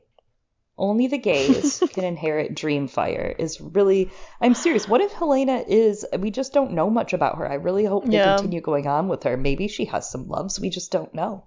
Yeah. I do want to say about inheriting dragons. It brings to mind, as many are thinking about with little Aemond, little Psycho Junior, Euron, and the theories of like him stealing a dragon, right? Which I'm sure Nauticast has talked about Euron in their episode, which is out today as well. So please head over and listen. I just have a feeling that poor Quentin fellow is just ecstatic about his weird little homeschooled Aemond Targaryen son. But I know this because he's my roommate. But mm-hmm. Euron, like it, it's the idea of Euron or Aegon or Jon claiming a dragon or a dragon being okay to bind itself to them. That's interesting. It takes boldness. It takes spirit and courage. It takes a little bit of magic. It takes a little bit of some sort of connection, whether it's blood, whether it's just the magic, Yeah. whether it's fire. I think I mean I didn't think before, but seeing it now on TV like this, the way they're putting these themes, it does make me think maybe we will see one of those dragons go to a different side. I think we'll see the dragons go to different sides quite a few times. Like for example, I think that as we've seen Brown Ben Plumm mm-hmm. is quite up there as a candidate, right? He he had a rapport with the dragons. So that's up there as one of the options. And then I don't see Brown Ben Plumm as a character who sticks around for a very long time, so he could definitely die and then someone else could claim that dragon. Um, and I I do see uh Aegon as one of the potential strongly as one of the potential Yeah. um options. That would legitimize him a bit, wouldn't it? It it really would. It really would. It's World Star, right? like, first of all, the actual fight, before we move on, I was sitting here like, throw the chair, throw the sea stone chair, or whatever fucking stone chair. The seawood chair, the wood stone, Uh, the driftwood chair. The drift. The, Throw the chair. Yeah, the drift. Throw a piece of the chair, okay? Somebody, it was it was Throw wild. chair. Um, Aemond was being to break it down for you. I'm gonna be our our breaker downer here. Aemond shows up and he's all like, "Fuck off! What's it to you? Yeah, I took Vhagar. I'd do it again, fuckers." And they're like, "Hey, that's my mom's dragon. How dare you? This is a real betrayal in our family." And to be fair, Jace and Luke are both kind of being very reserved. Luke doesn't this, know what's right? going Like, on. they- Luke's like, why are we here? Yeah. Luke like wants nothing. At first, he, he really wants nothing to do with it. With his evasive sand attack, Luke used sand attack. Uh, it was straight up Pokemon. Uh, but you know they don't really go on the offense right away. But Aemond says, "I'm gonna set you guys on fire if you ever fucking come at me again with my fucking huge dragon. I'm gonna feed you to my fucking dragon." Definitely things kids say. Definitely, you know, in six years we're gonna see this boy burning down the Riverlands. It can't be a connection. He's It's full of power. it's definitely a connection and who he becomes, but also like at the same time, I think sometimes kids just say shit like that. You know, they're like, "I'm gonna feed you to my dragon," right? Like, I'm gonna blah blah blah. But unfortunately, these are kids who develop into people who Yeah, most kids in Westeros grow up saying they're gonna feed someone to their dragon. Eliana, you're so clever to see it. I don't, well, not feed someone to your dragon, but you know, something to that same extent. You know, like kids love Yes. posturing, right? They they say like, "Oh, I'm gonna do blah blah," and you're like, "No, you're fucking not. No, you're not, kid. Shut You're a up. fucking kid. Shut up." Yeah, Like kids will be like, "I'm gonna kick you out of my house," and it's like, "No, you're not." yeah, that's true. No, you're not. That's true. They like to lie. Kids love lying. And it was unfair, right? Because then all three of them, well, four of them technically, they all fall in on him, right? And they're all beating the crap out of him. So, like, Jace draws the knife only when he gets pretty violent towards them. And then he slashes. And the bastard, obviously, bastard kind of sets him off a little bit, right? Calling him a strong. That was a little, it's a little out of line, Aemond. It's it's a messy scene, like it's well done and shot, and it's intentionally messy. I'm saying messy in a good way, right? Like because it's hard to pick a side, right? Because I do, I'm like, Aemond was a huge asshole for for the way that he shoves and hits both Baela and Rhaena, but at the same time they did also come at him first. They were the first to aggress, but are you should you treat girls like that roughly? Um, not necessarily, but also because I was, I guess, kind of a tomboyish kid when I would get in fights, I was like, yeah, fucking hit me as hard as you can, you know, like absolutely do it, don't hold back just because I'm a girl. Um, uh, so, uh, the way that he treats them is absolutely abhorrent and disrespectful. But also, then you have all three of the kids wailing on him, and I'm like, that's not fair. And then you also have people who have rightly pointed out, like, he was gonna smash that kid's, like, head in with a rock, which interestingly, you know, Aemond again, Oh, with yeah. the D, the Damon, the D of the da- Aemon at the end Oh, they could have outrun him, especially after wailing on him.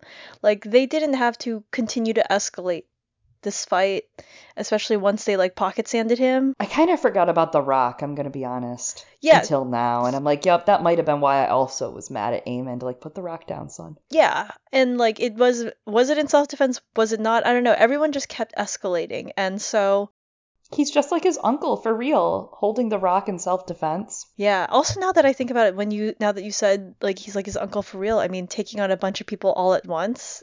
Uh, Daemon at the Stepstones. Uh, I love seeing him transform into darker Daemon. I mean, he's also a feminist king, too. You heard him talking about his sister. Lena. I'm serious in a way. Uh. Yeah, I mean, they they stand for a lot of the same values, but like they're just both chaotic. Absolutely chaotic. This is so funny because literally jokingly in our Unleash the D primer episodes, both Emmett and Maddie that came on made jokes about me accidentally becoming an Aemond stand during this season. And I really didn't take it seriously, but yet here I am, Boo Boo the fool with the nose on. I'm like, that's my psycho son. That's my boy. I, I I love that idiot. yeah, I'm torn. I like I support who he is now and I'm like I see how we got here and hilarious good job for you kid, but also I'm like how dare you do that to Baela and Rhaena? I love them. Yeah, So, absolutely. I'm like- absolutely. I'm like Viserys. I'm like we are a family. We are a family. We are going to get along. I mean, that's actually the beauty of this show, though, so far, because this is just mimic. It's a microcosm of the fight in the next scene, right? Yeah. It's the bubbling up of these tensions that the parents have shoved at their kids, saying, "Oh, we don't like these people. We don't like them." Well, here we are. It's bubbled through the kids. It's coming to the top. It's rising, and then in the next scene, it happens again. Yeah, which oh, I also have to say in the next scene, how come no one let Baela and Rhaena speak? And say what happened. That happened. was frustrating. At least good King Robert would have let them speak. I think he really would have. Like they this is literally their house. Like this is their family like seat and home. Why did they have no rights to speak out on what happened? Anyway.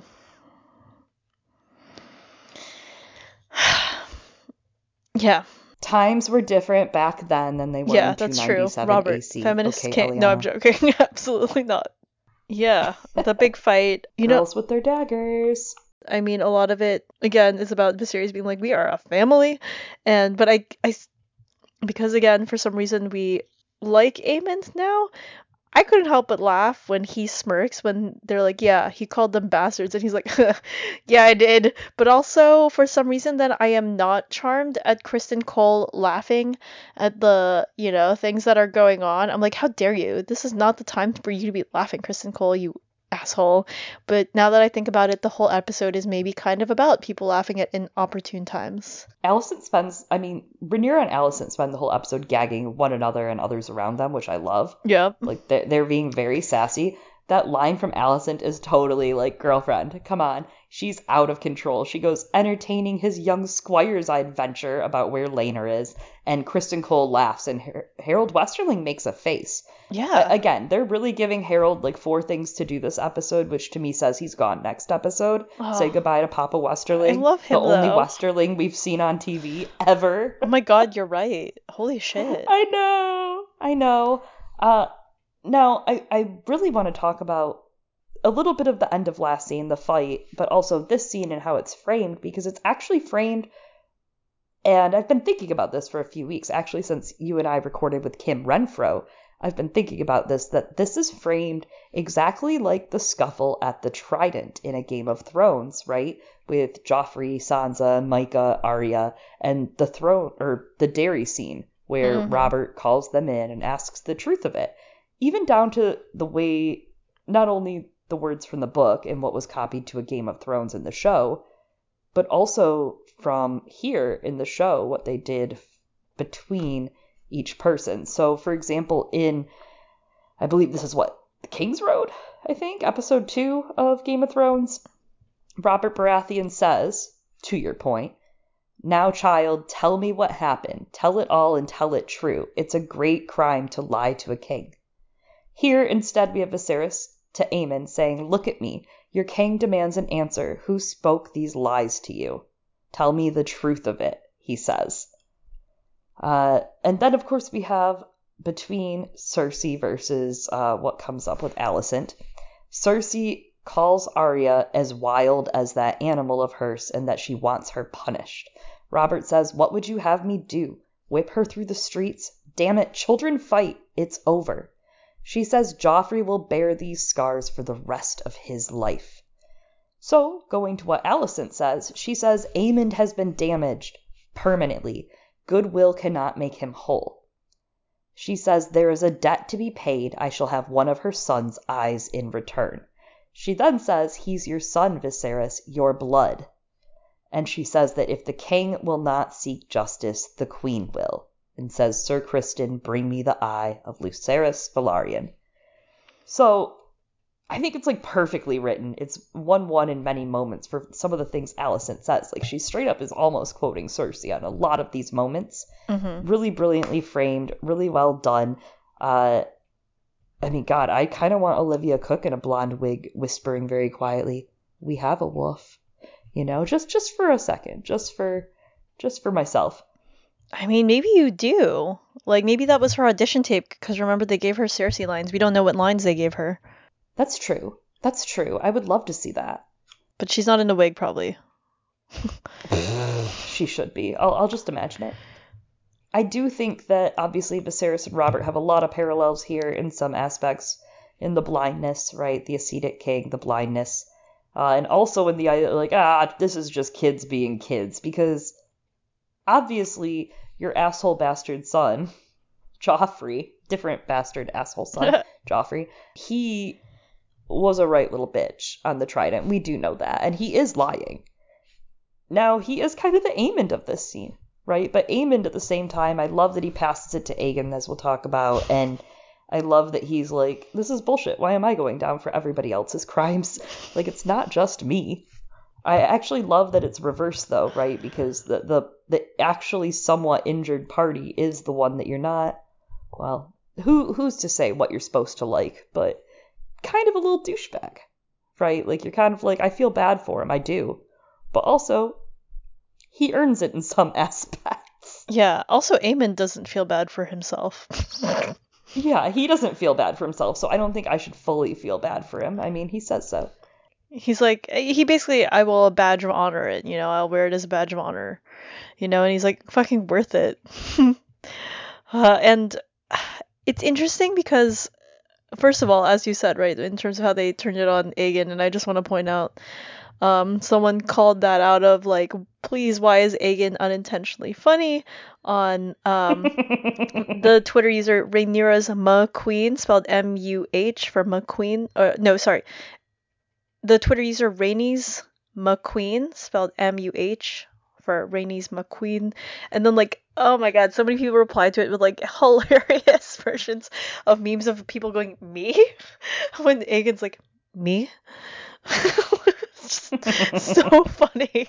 I'm sorry, I like I was just dying looking at those, but yes, Alicent absolutely plays this very much like Cersei, but at the same time, you can see that the there's a very I think real and genuine like concern. Alicent's like how they cannot keep getting away with this, right? In a way that is a little different from Cersei's cunning. Uh, when this goes down because I mean Joffrey wasn't hurt that bad. Let's be fucking real, right? Aemond is absolutely very much hurt very badly. Yes. And it yes. it's absolutely understandable for Alicent to want justice, and it's I actually see that the way that Rhaenyra turns it around and gets what she wants out of the situation as very Cersei esque. You know, like repositioning and like somehow making it like that you were, you know, you're you're changing the ideas of who's like actually at fault, right? Like re redoing everything so that it is unjust, especially because we know Joffrey is uh was the aggressor there at the Trident. That one was much more clear, right? That one was much more black and white versus this strange gray thing of uh, the children fighting here. And I, I, I just kind of see the way that Rhaenyra does it as also very Cersei-esque. I like that, especially a different Cersei, right? Um, they both have that desperation, but Rhaenyra plays it a little younger Cersei, even kind of utilizing her father's power, mm-hmm. right, to to hide behind his paper shield in a way, because she only has so much time until that won't work anymore. That's true, right? Because he'll be dead. Like they both. That's the saddest part in some aspects here that they both are on a ticking time bomb, all dependent on this man's death. Yeah, they're they're clinging to him for for that someone's of power, and then like that's when Alicent finally really finds out that she's powerless and she has to do things differently than she thought when Criston doesn't do anything. But, you know, thank God finally Criston like, for one second, I'm like, okay. For one second, I was like, okay, maybe you uh, do understand your job. Then he does something else like in two seconds. I'm like, you do not understand your job. But she orders him, and she's like, you're sworn to me. And he's like, as your protector. Thankfully, he does not move, but Harrold Westerling looks at him like, you fucking idiot. Straight up, like, especially because he's like as your protector, which very much is defensive, Yes. not offensive. And Alicent is absolutely, while it f- seems like you might want to say it's defensive, she wasn't there for the defense. None of them were. In fact, like I attribute some of that, like where was Laenor? Where was Rhaenyra? Where uh, was Alicent? Where were y'all? Where were your kids? What Yeah. were y'all doing? It's nine o'clock. Do you know where your kids are? Yeah. Um. Y'all were busy machinating and scheming, is what you were busy doing, and now all of you are suffering the consequences of your major actions for the past decade and a half. It's kind of funny because uh, you know. Yeah, like every time the kids sneak out, which I mean that's what kids do, right? They get into hijinks. Yeah. I'm not su- like this is a that is a normal kid thing to do. This is as George likes to say though, turned up to 11 because someone lost an eye. It's very much Mm-hmm. like you're going to shoot your eye out, right? Um You'll shoot your eye out. gonna shoot kid. your eye out, kid. Something that also really stood out to me is I like that you read aloud uh, Robert's line because it's actually very gentle, right? Now, child, tell me what happened. Tell it and tell it true. It's a great ki- crime to lie to a king. It's a very gentle way of putting that.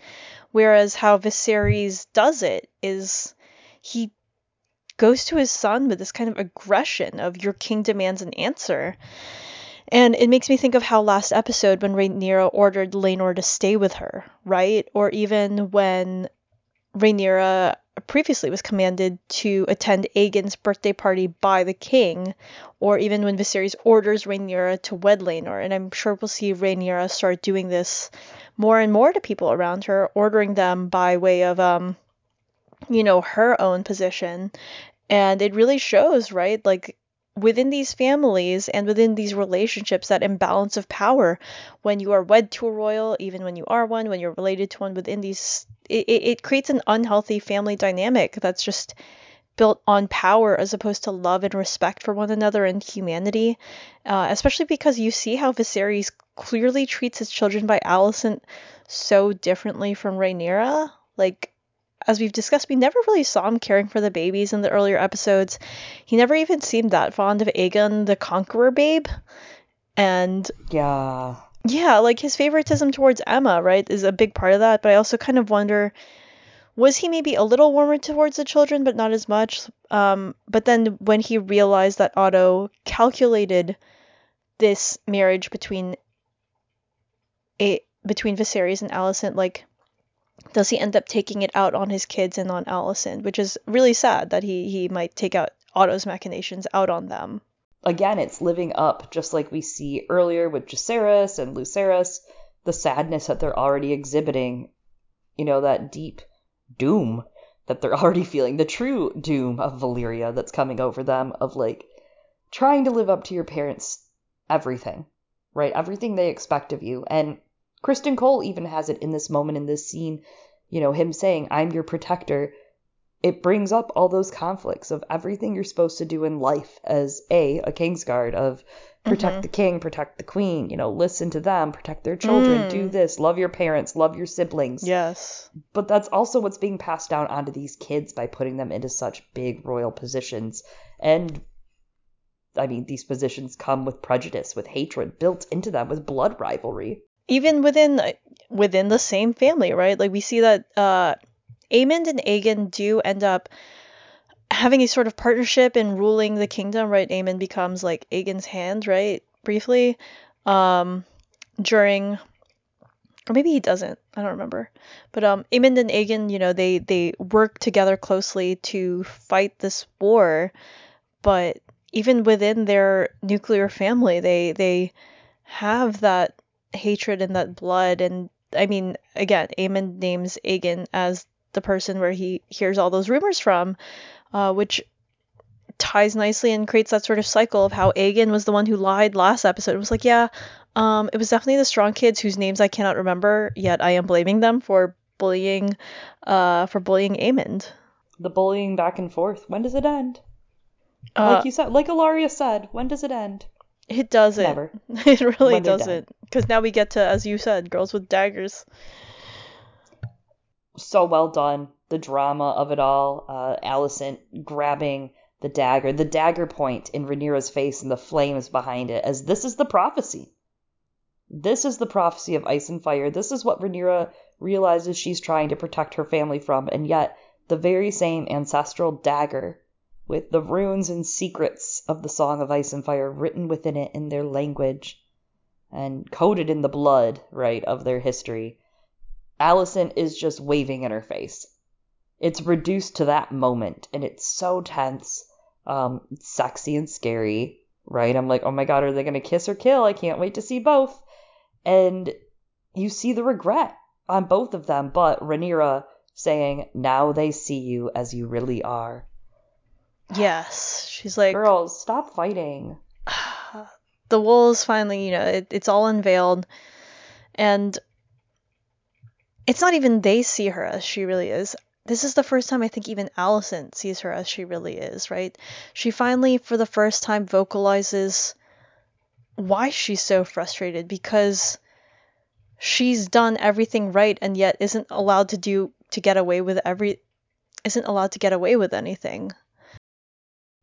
Where is duty? Where's sacrifice? It was very well written. Where is honor? It's everything.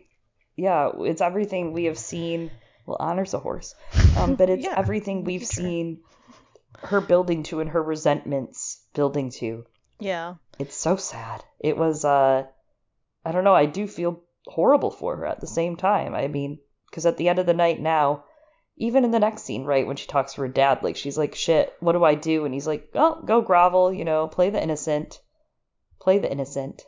Yeah, like Rhaenyra definitely kind of calculates for that for that cut, right? Which is interesting because she will be cut much more times than by the Iron Throne. I'm starting to wonder if like the the phrasing on the dagger from my blood come the prince that was promised doesn't necessarily mean then from Aegon's line or does it mean from the blood that's spilled, right? Because here she spills blood. Yeah, Her she blood spills blood. spilled. And then we see like this becomes a Targaryen family tradition in fighting civil wars. and blood spilling, Exactly. but not like in that sense. But I mean, like also in the episode alone, later than, I mean, I joked about it on Twitter.com on Bird app, but like Maester Gerardys needs to go stock up on antiseptic because Oh how many times did Rhaenyra just cut herself open this episode, whether purposefully or not? Uh, but it brings you back to that blood sacrifice and to blood feeding magic, yeah. right? To magic happening from blood, and I mean, she's gonna continually have that. It also makes you think of what the Green Council that we're gonna get in the future here, where they all swear a blood oath. Alicent is the only one in the books that doesn't have to because she is but a point. woman. It's a great and point. I think that end. yeah, that also points to I mean, she never took the oath, the blood oath of, you know, going against the blacks and you do see that there's still some love within her and within Rhaenyra for one another, right? Because she doesn't kill Alicent. She kills her father. She never kills Alicent. Yeah.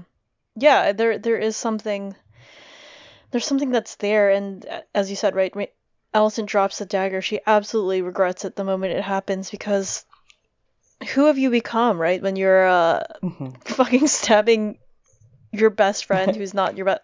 I mean, at least it wasn't backstabbing, I guess, you know. But um Also, also, the what heir to the throne. Right. Like there's a it's a complex thing where A, she's like, I fucked up and also speaking of heirs to the throne, what what was Criston Cole doing? Why were you running into there? All the Kingsguard had to be like, Don't do it. They they were like, We gotta hold him back or next thing we know he's pummeling someone's face in again. Because let's be real, the person that he wanted whose face he wanted to pummel in at the wedding was Rhaenyra's because he's a terrible person. Um and that's what he was gonna do. Like, what are you gonna do? Fucking kill the heir to the throne? Like, that's also not your job. You protect the queen, but not the heir is being like the heir is the one who's being threatened anyways um So, following this scene, alicent feels major regret. Her and Otto speak at the fireplace. Basically, they have a conversation where he's like, Honey, you did, well, you went a little too hard, but you did a great job.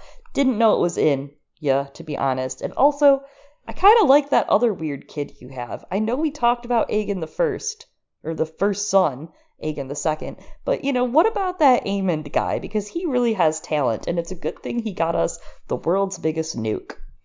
yeah he's like very proud of them and you know as you were saying right she was anticipating she was anticipating being scolded instead got approval and you can really see how that cycle of abuse, right? She like slaps Aegon in front of everyone, right? Like Yeah. how that keeps getting passed down with these generations and even the way Viserys treats treats his son and like she treats her children this way because that's the language that she knows from Otto. She doesn't know how to get love and approval from from a parent. She's never seen that modeled. Her mother died.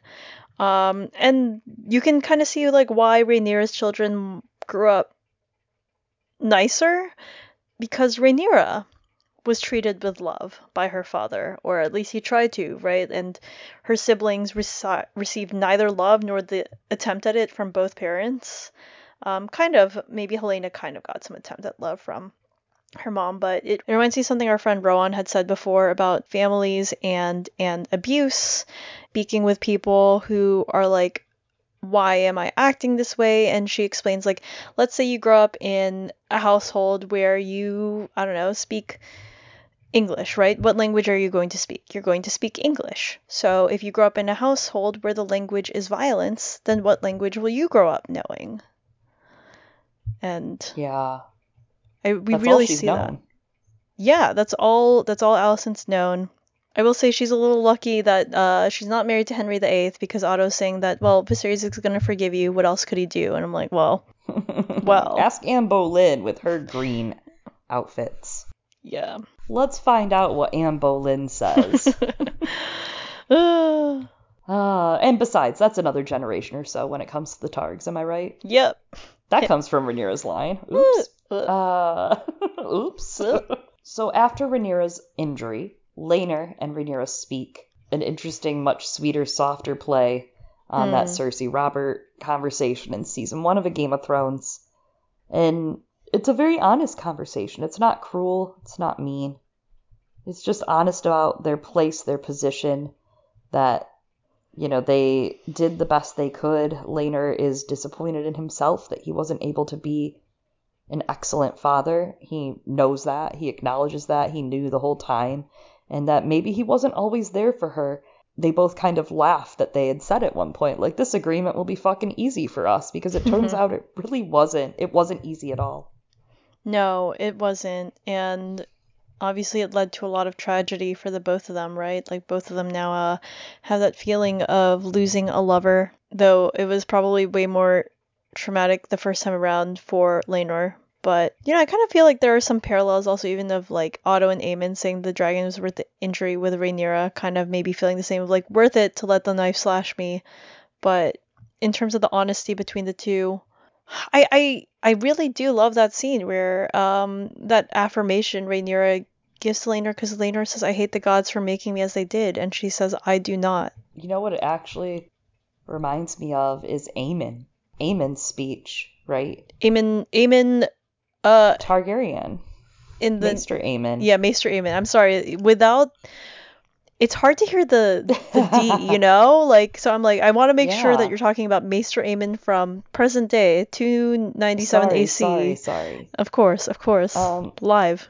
It reminds me of what Aemon says, right? When he says, you know, we're only human. The gods have fashioned us for love. Mm. I mean, that that is the truth, right? Like Rhaenyra says, that's all we are.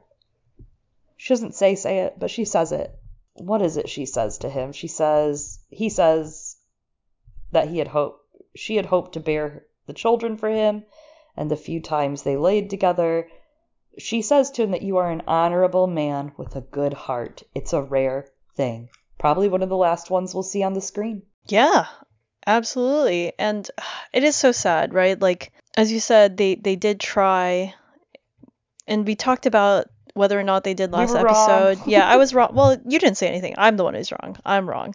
Okay. Um, cuz I guess they did do their duty, right? As opposed to me saying, I don't know, it would be kind of neat if they didn't, but regardless, like I understand, you know, why I don't fault them for wanting to choose pleasure, for wanting to choose happiness because you know what what is this brief mortal life? It's not just the pursuit of legacy. It it can be trying to find happiness, steal happiness where you can get it. And it's That obviously really like all life is. yeah, and it's it's harder, you know, when you're marginalized, right? Like the way that Laenor is um Mhm. as a gay man. And you know the the exchange between them kind of ends with him like promising Rhaenyra to be there. And he says, "You deserve a husband," and I thought that was such an interesting line because then it cuts away. But I feel like maybe unspoken by Rhaenyra, and what we see with the end of the episode is the conveyance of the idea of "so do you. You deserve love too." God, so sad. Let's let's start making it there, right? Before we get to his yeah, before we get to his boat ride, let's talk about another boat ride that's uh, uh lighten the mood a little. Alicent and Larys'. Um, but before lighten the mood. Yeah, I, I guess I we're not there yet because first I guess you know Alicent does as we discussed right like she shows care towards Viserys. That's the duty part. You know, she played the role perfectly in a way that Laenor didn't, could not.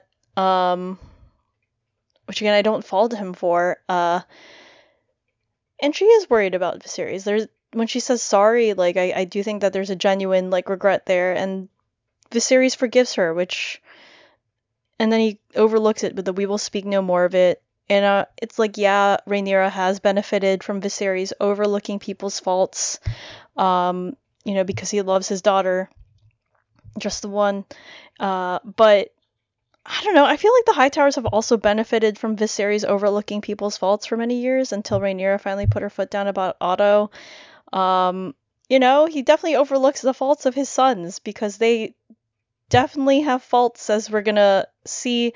Aegon definitely has like clear faults, and he forgives Alicent just now, right? Like even though she wasn't entirely like in the wrong for feeling hurt the way she did, but I will say, you know, if it weren't for the fact that there's a whole realm at stake and the stakes are very, very high in this family. Being forgiving isn't bad.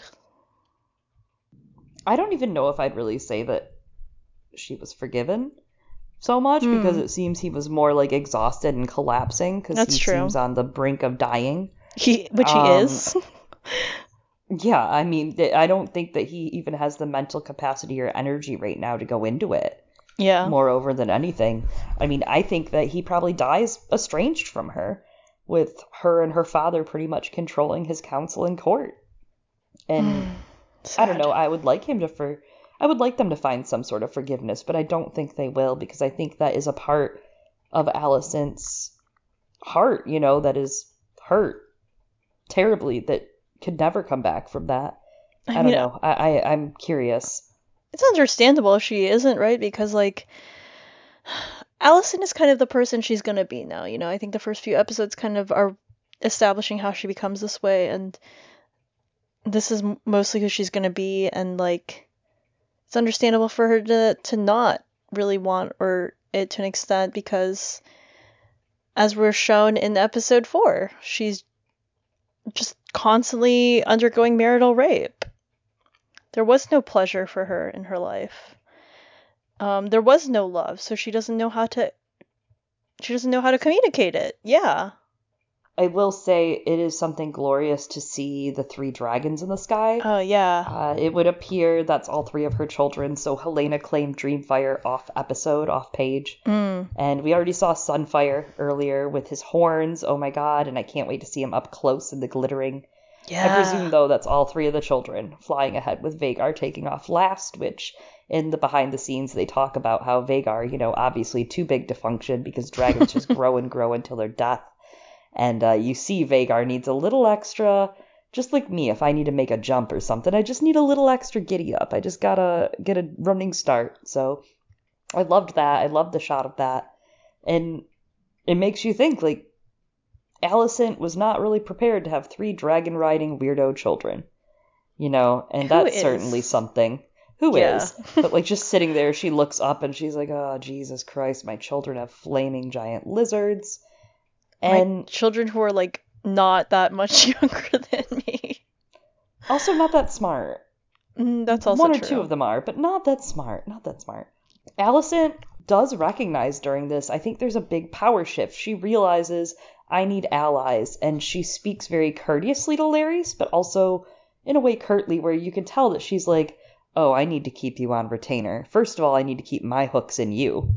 Mm-hmm. Uh, big, big power change. And that he'll be rewarded eventually, she says. Just stick around and see. So I thought that was a very smart power move on her part that she kind of retied him to her Yeah, and that's also in a in a courteous way without being too blackmaily. I agree, and that's why I was kind of like, oh, is there something that does happen later down the line that I'm not that I'm overlooking, right? Where maybe she could be, I guess, capable of murder in cold blood. I don't know, but I just thought that scene was funny. It even though maybe Mhm. it's not supposed to be because it was like Alicent maybe being like, oh, now he fucking learns how to ask for clarification beforehand.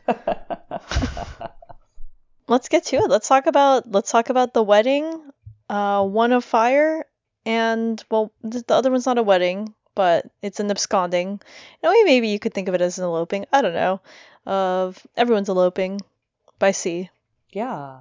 by the sea, Kind By of a sea? beautiful back and forth. Yeah. I really loved that they cut in between because it's very much a twist, right? A second episode in a row where they're doing the outro, they show us that Laenor is gonna die. Question mark, question mark. Daemon shows up and we'll talk about his Kermit cosplay, but that he shows up and he's talking to Qarl and you think this is it. He's exchanging money, he's got the rock in his hand, you know, murdering Laenor. And then we have a conversation in the background between Daemon and Rhaenyra during all of this as well, which I, I really loved this conversation because it's about her rule and what her rule is about to be and how to rule. And he's kind of advising her on that. Mm, yes, absolutely. It's a it's a great ending and scene. Um, as you said, we've got.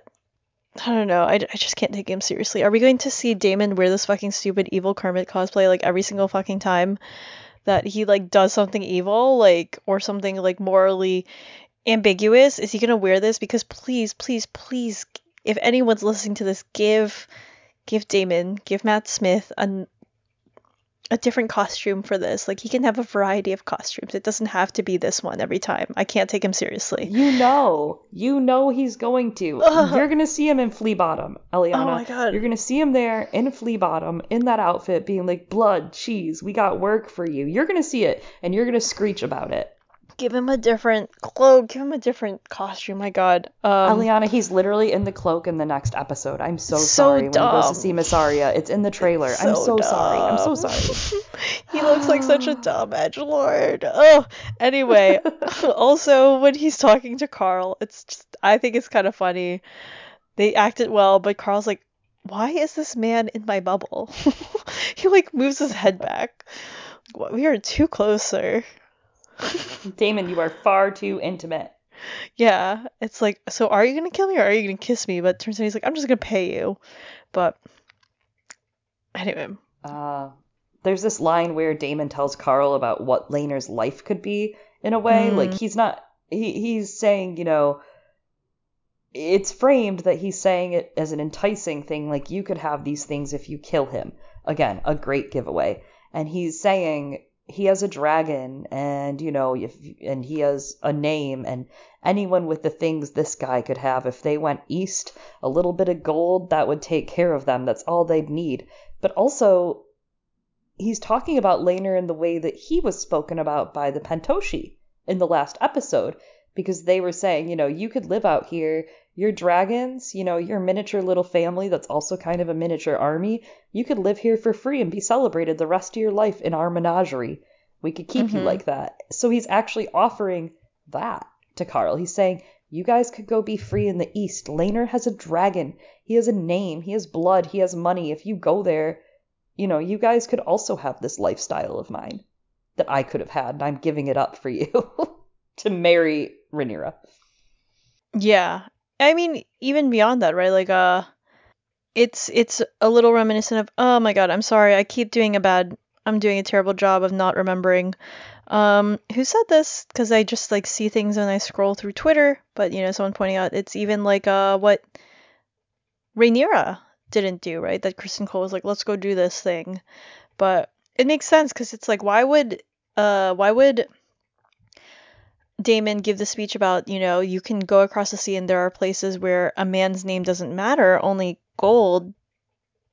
And it's funny, right? It's kind of in defiance of the idea of it remembers names and Laenor's trying to escape that name. So it makes sense in the context of Laenor. Um, that that It speech. also is sad in the context of Rhaenyra later that she has to go east and sell her crown. Mm, yeah, absolutely. Um, she and too does that. yeah, and then at that point, it's only the name that they have left, right? Just as like it was for Viserys and Daenerys. Yeah. And I like there's there's some great lines in this one too, right? Like fire is a prison, the sea offers an escape. Obviously, they're talking a little bit like in this kind of code, but the idea of fire as a prison, especially for Laenor, that um fire consumes, as Maester Aemon tells us before, but also uh, gives a little bit of um clarity to all of these chain accessories and bandage motifs that are on all of the clothing, right? And this idea of fire and passion as uh, this binding force, something that Larys was kind of speaking about at the end of last episode of how love kind of holds people back. Um, but also the sea as an escape. Obviously, that's pretty clear, right? In terms of Laenor and you know what I imagine like Rhaenyra and and he actually probably spoke about this in that conversation or started speaking about it. Um, you know, from the we came to the we shall return. That's what happens with Laenor. It's almost like a rebirth, right? A baptism. He comes out of it as a different person.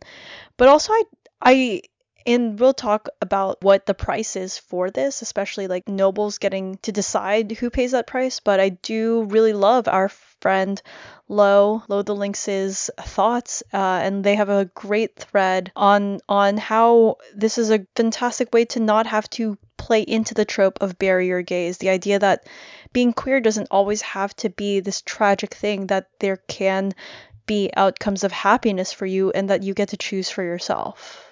Yeah, it's a completely great outlet for them to take this, especially because I think we can all say that we felt uncomfortable, right? In the book, I mean, within six months, you have both of them die, uh, Mhm. especially for Laenor, and it's like very suspicious. And I actually love that during this, Rhaenyra says they will think it was me. Like what we're saying that we're going to do. This puts an immediate stain on me. I am the first person that will be indicated in this.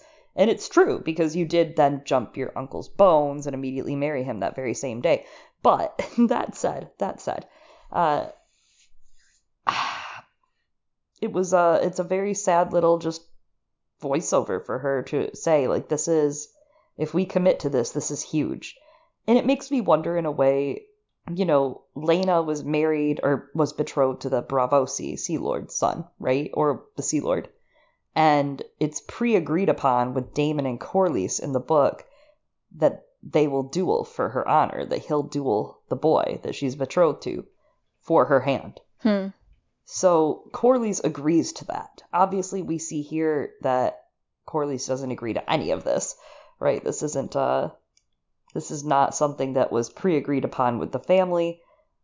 So I wonder if they took a couple elements of that just to play around with it and then completely inverted it and let him leave. However, I do want to bring up something that's very dear to me. If you've listened to our podcast, you might you might have heard about this. It's kind of interesting because Laenor gets to live his life out with his secret lover.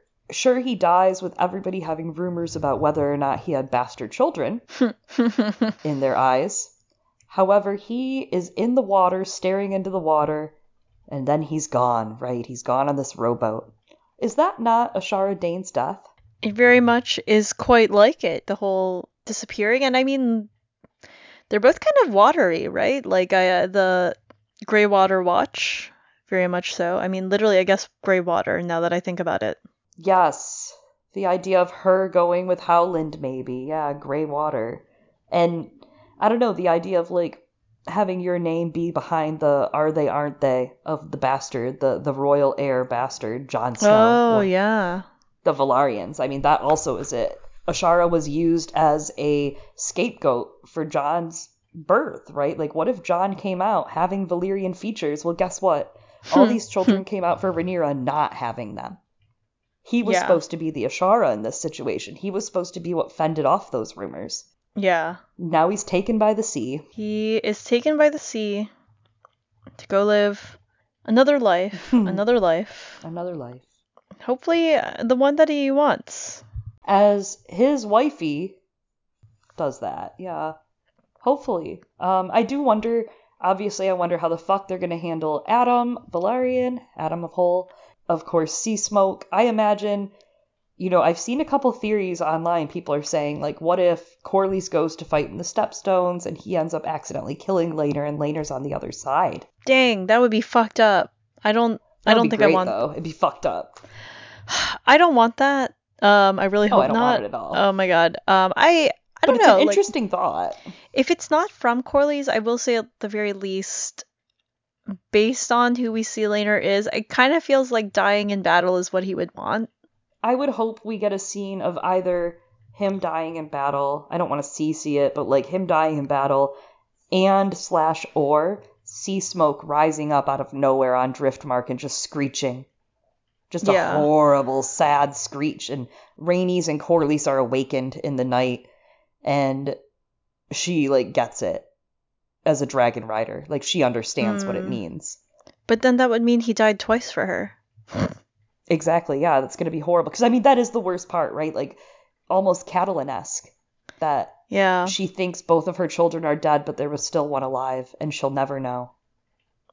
Yeah. And that he died for this cause. Yeah, I it is really sad, right? Because Rhaenys obviously didn't want this, but you know, uh, on, on the other hand, like is yeah, and she even pushes Corlys away, and I mean, I I wonder if this drives a wedge in their marriage because she said yeah. she warned him that wedding Laenor to Rhaenyra would endanger him, but you know, now he's like living his best life, um, I guess. Big sad about his mom, but at the same time, like, did he have that good of a relationship with his dad even? Like, if his dad won't even acknowledge and see his son for who he is, right? We saw, we saw Corlys denying that Laenor was gay. I mean, I think that's part of it. They'll have all of this unresolved sadness, and that impacts a person. I mean, that grows. You see that changes his ambitions and how he acts during the dance and what he recommends to Rhaenyra. Yeah, Uh, you That's see that he starts to play political and survival in the mid end of the story.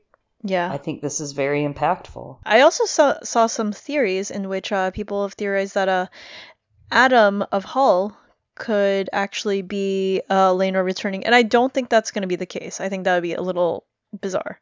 I do not think that, That, will would be, be, the case. too soap opera. Uh, That yeah, would be just a little too much. this is not Jane the Virgin. This is everyone is not a virgin. no one is a virgin. That's Uh, for sure. Not anymore. Not anymore. Uh, There's something great as we go into the Valyrian wedding ceremony here. Um, there's a couple amazing things about it. First of all, that they created their own bit of lore. They created a lot of lore in this episode, from the Valyrian wedding ceremony to the Valyrian Yeah. eulogy at the very front of the episode. So it's a very, it's great to have all of this Valyrian lore and to place it bookend like this. Uh, but they're wearing their robes are actually designed to look almost like dragon tamer robes, which is great because it's the very embodiment of fire and blood. There's something interesting Daemon says about the needing witnesses for Laenor's death because when you open their wedding scene, you see in the corner they have witnesses. They have Baela, Rhaena, Jace, so. Luke, and the Maester. They have a Maester as well as their witnesses. It is a little, it's kind of fucked up, right? Because you're like traumatizing these children further.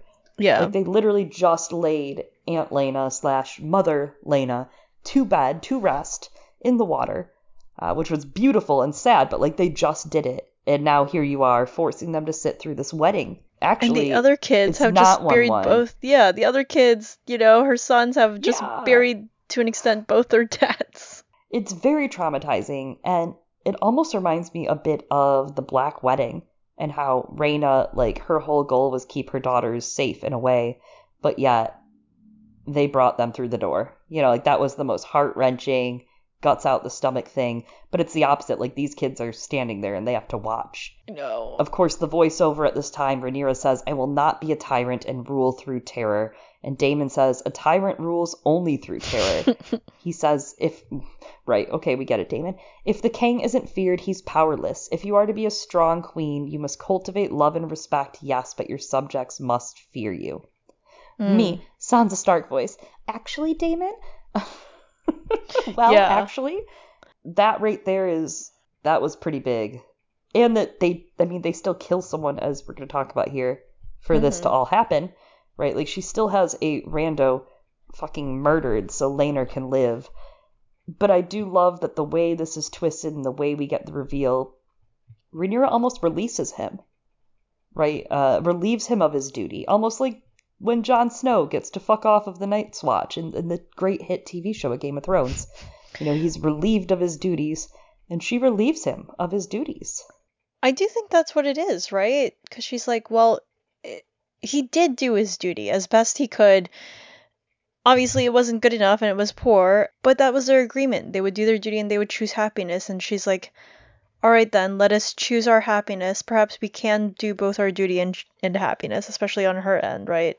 In terms of the Targaryen looking heirs, etc. I strongly think this is something that they discussed and agreed upon because I really do think the right uh, the right response to you deserve a husband is so do you. You know, Mm. he's lost a lot. You know, she's seeing that he's hurting. Uh, and Yeah. they might not be like close. They clearly like butt heads, but there's a love there that is a friendship. It, it again, like we discussed it as being maybe kind of like roommates, but not in the joking way kind of roommates, like actually roommates. And sometimes you'll butt heads when you're with someone like even if you're friends and you live with each other, you know. Absolutely. That You- I was like, you've been through this. roommate. Yep. Yes. And you you set them free, or you escape. You escape to the sea, Chloe, from the roommates. You just gotta let him go. Yeah. Thankfully, you did not kill anyone for that. no, thankfully not. I did not. Uh, I, I have to say, I think I'm guessing the Nauticast will discuss this because I've been discussing with Port Quentin.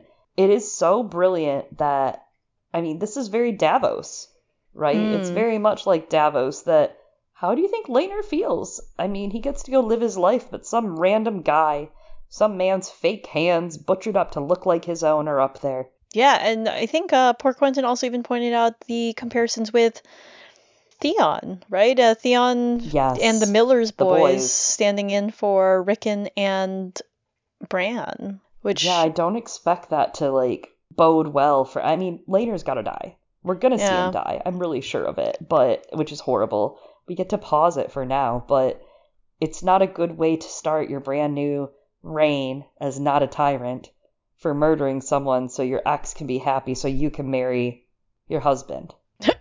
You your know, like, that's husband, probably uncle, a bad uncle, way. Or, yeah, yeah, your uncle. Sorry, I get that. My bad. My bad. no, it's not. And also, actually, now that I think about it, even like Jane West, no, Jeyne Poole. Sorry, we were talking about Harrold Westerling earlier. Even Jeyne Poole standing in right for for Arya, and you know, like who ends up suffering when the when the nobles, the High Lords, play their Game of Thrones, right? Um, Yeah. and, you know, again, that idea of history does not remember blood, it remembers names, and it doesn't remember the blood then of the innocents who are who are lost so that those with names can live lives that they want, that they can retain their power.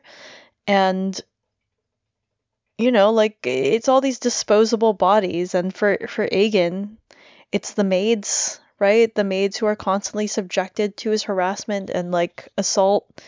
Um, you know, who's going to care about these handmaids if he uses them to satisfy their desires? Same as like who will care uh, if Rhaenyra used this nameless servant's body to satisfy their own desires and Laenor as well. It's not the very last time we'll see that happen during their reign together, I don't think either. It's very much uh, you know, the the blood dripping from Rhaenyra's hand, but even like in the last episode, right after she gives birth, a trail of blood follows them. Yeah. I have to say, this is the last episode. We get these wonderful child actors as the main child. Two episodes. They only got two episodes and they actually stole my heart. So a big shout out to Ty Tennant, Aegon 2, Evie Allen, Helaena, Leo Ashton as Aemond, Leo Hart, Jacaerys, Harvey Sadler as Luke, and of course Baby Joff, who's not named, but he's very small. Shani Smethurst as Baela and Eva Ossei-Gerning as Rhaena. You all did an amazing job, and I hope you get to go on with some badass career stuff, right? Launching it with this is so fun. You guys were Mhm. great for our Children of the Dragon. And I look forward to see what they do with their careers. And I have to say, if you haven't watched the behind the scenes stuff, you need to because Leo Ashton, who plays Aemond, He's so charming. S- simply has stolen my little heart. He's just a cutie pie, and he just made me laugh in all the BTS stuff. So Sam. highly recommend it. He's so weird. There's also Just very, you could tell he went all out. He went all out. yeah, he there's also had like a to. scene where he's like yelling at Fabian like during the training yard scene. He's like, "You're ruining the shot." And also like I don't know, his his outfits are hilarious. Like move over evil Kermit. The, he Daemon should just be taking, you know, fashion cues from his nephew. Leo Ashton's got it. And he wears that emerald great. He wears it great. Yeah. Chloe, tell us about what happens next week. All right, I watched the trailer at 0.5x, so you don't have to. Here's what's going to happen next week. We go back to King's Landing. Otto is the hand ruling in the court, speaking with Viserys' name. Rhaenyra is a little doubtful of the Hightower reign in King's Landing.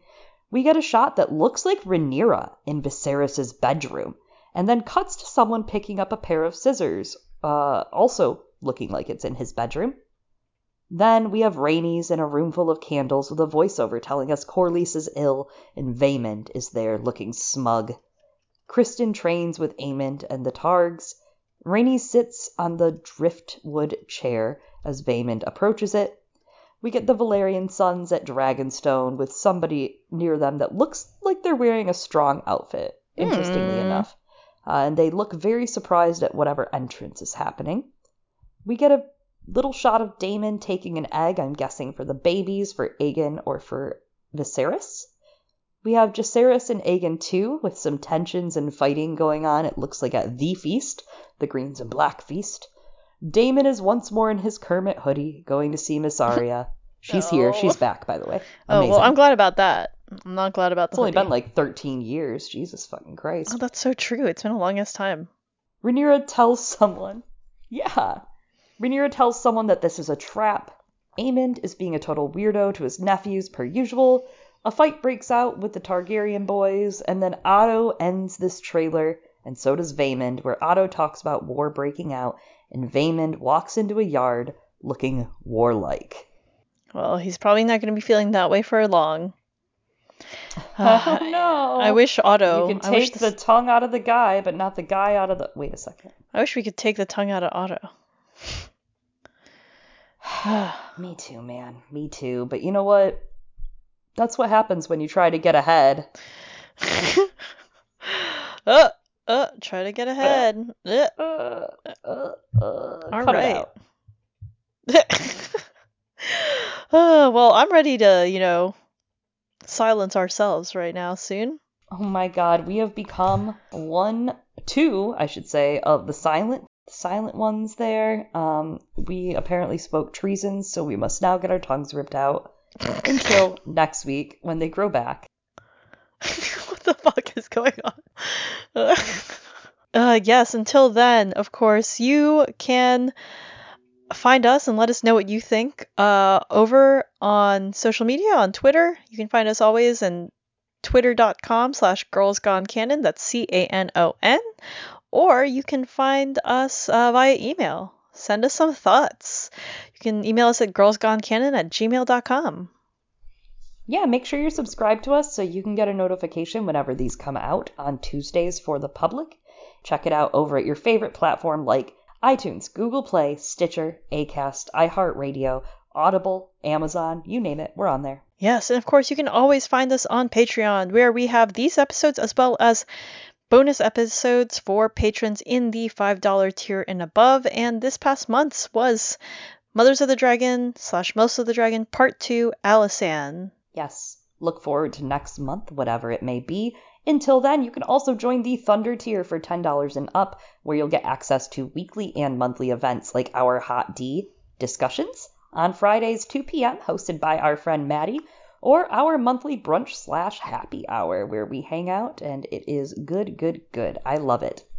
As always, I have been one of your hosts, Chloe. And I have been another one of your hosts, Eliana. We'll be back next week for, oh my god, uh, it's what? It's The Lord of the Tides. It is, it is. Oh, what an apt title. And yeah, we're here next week. You know, fire is a prison. Oh my god. Here for the old, the true, and the brave. Goodbye. Goodbye.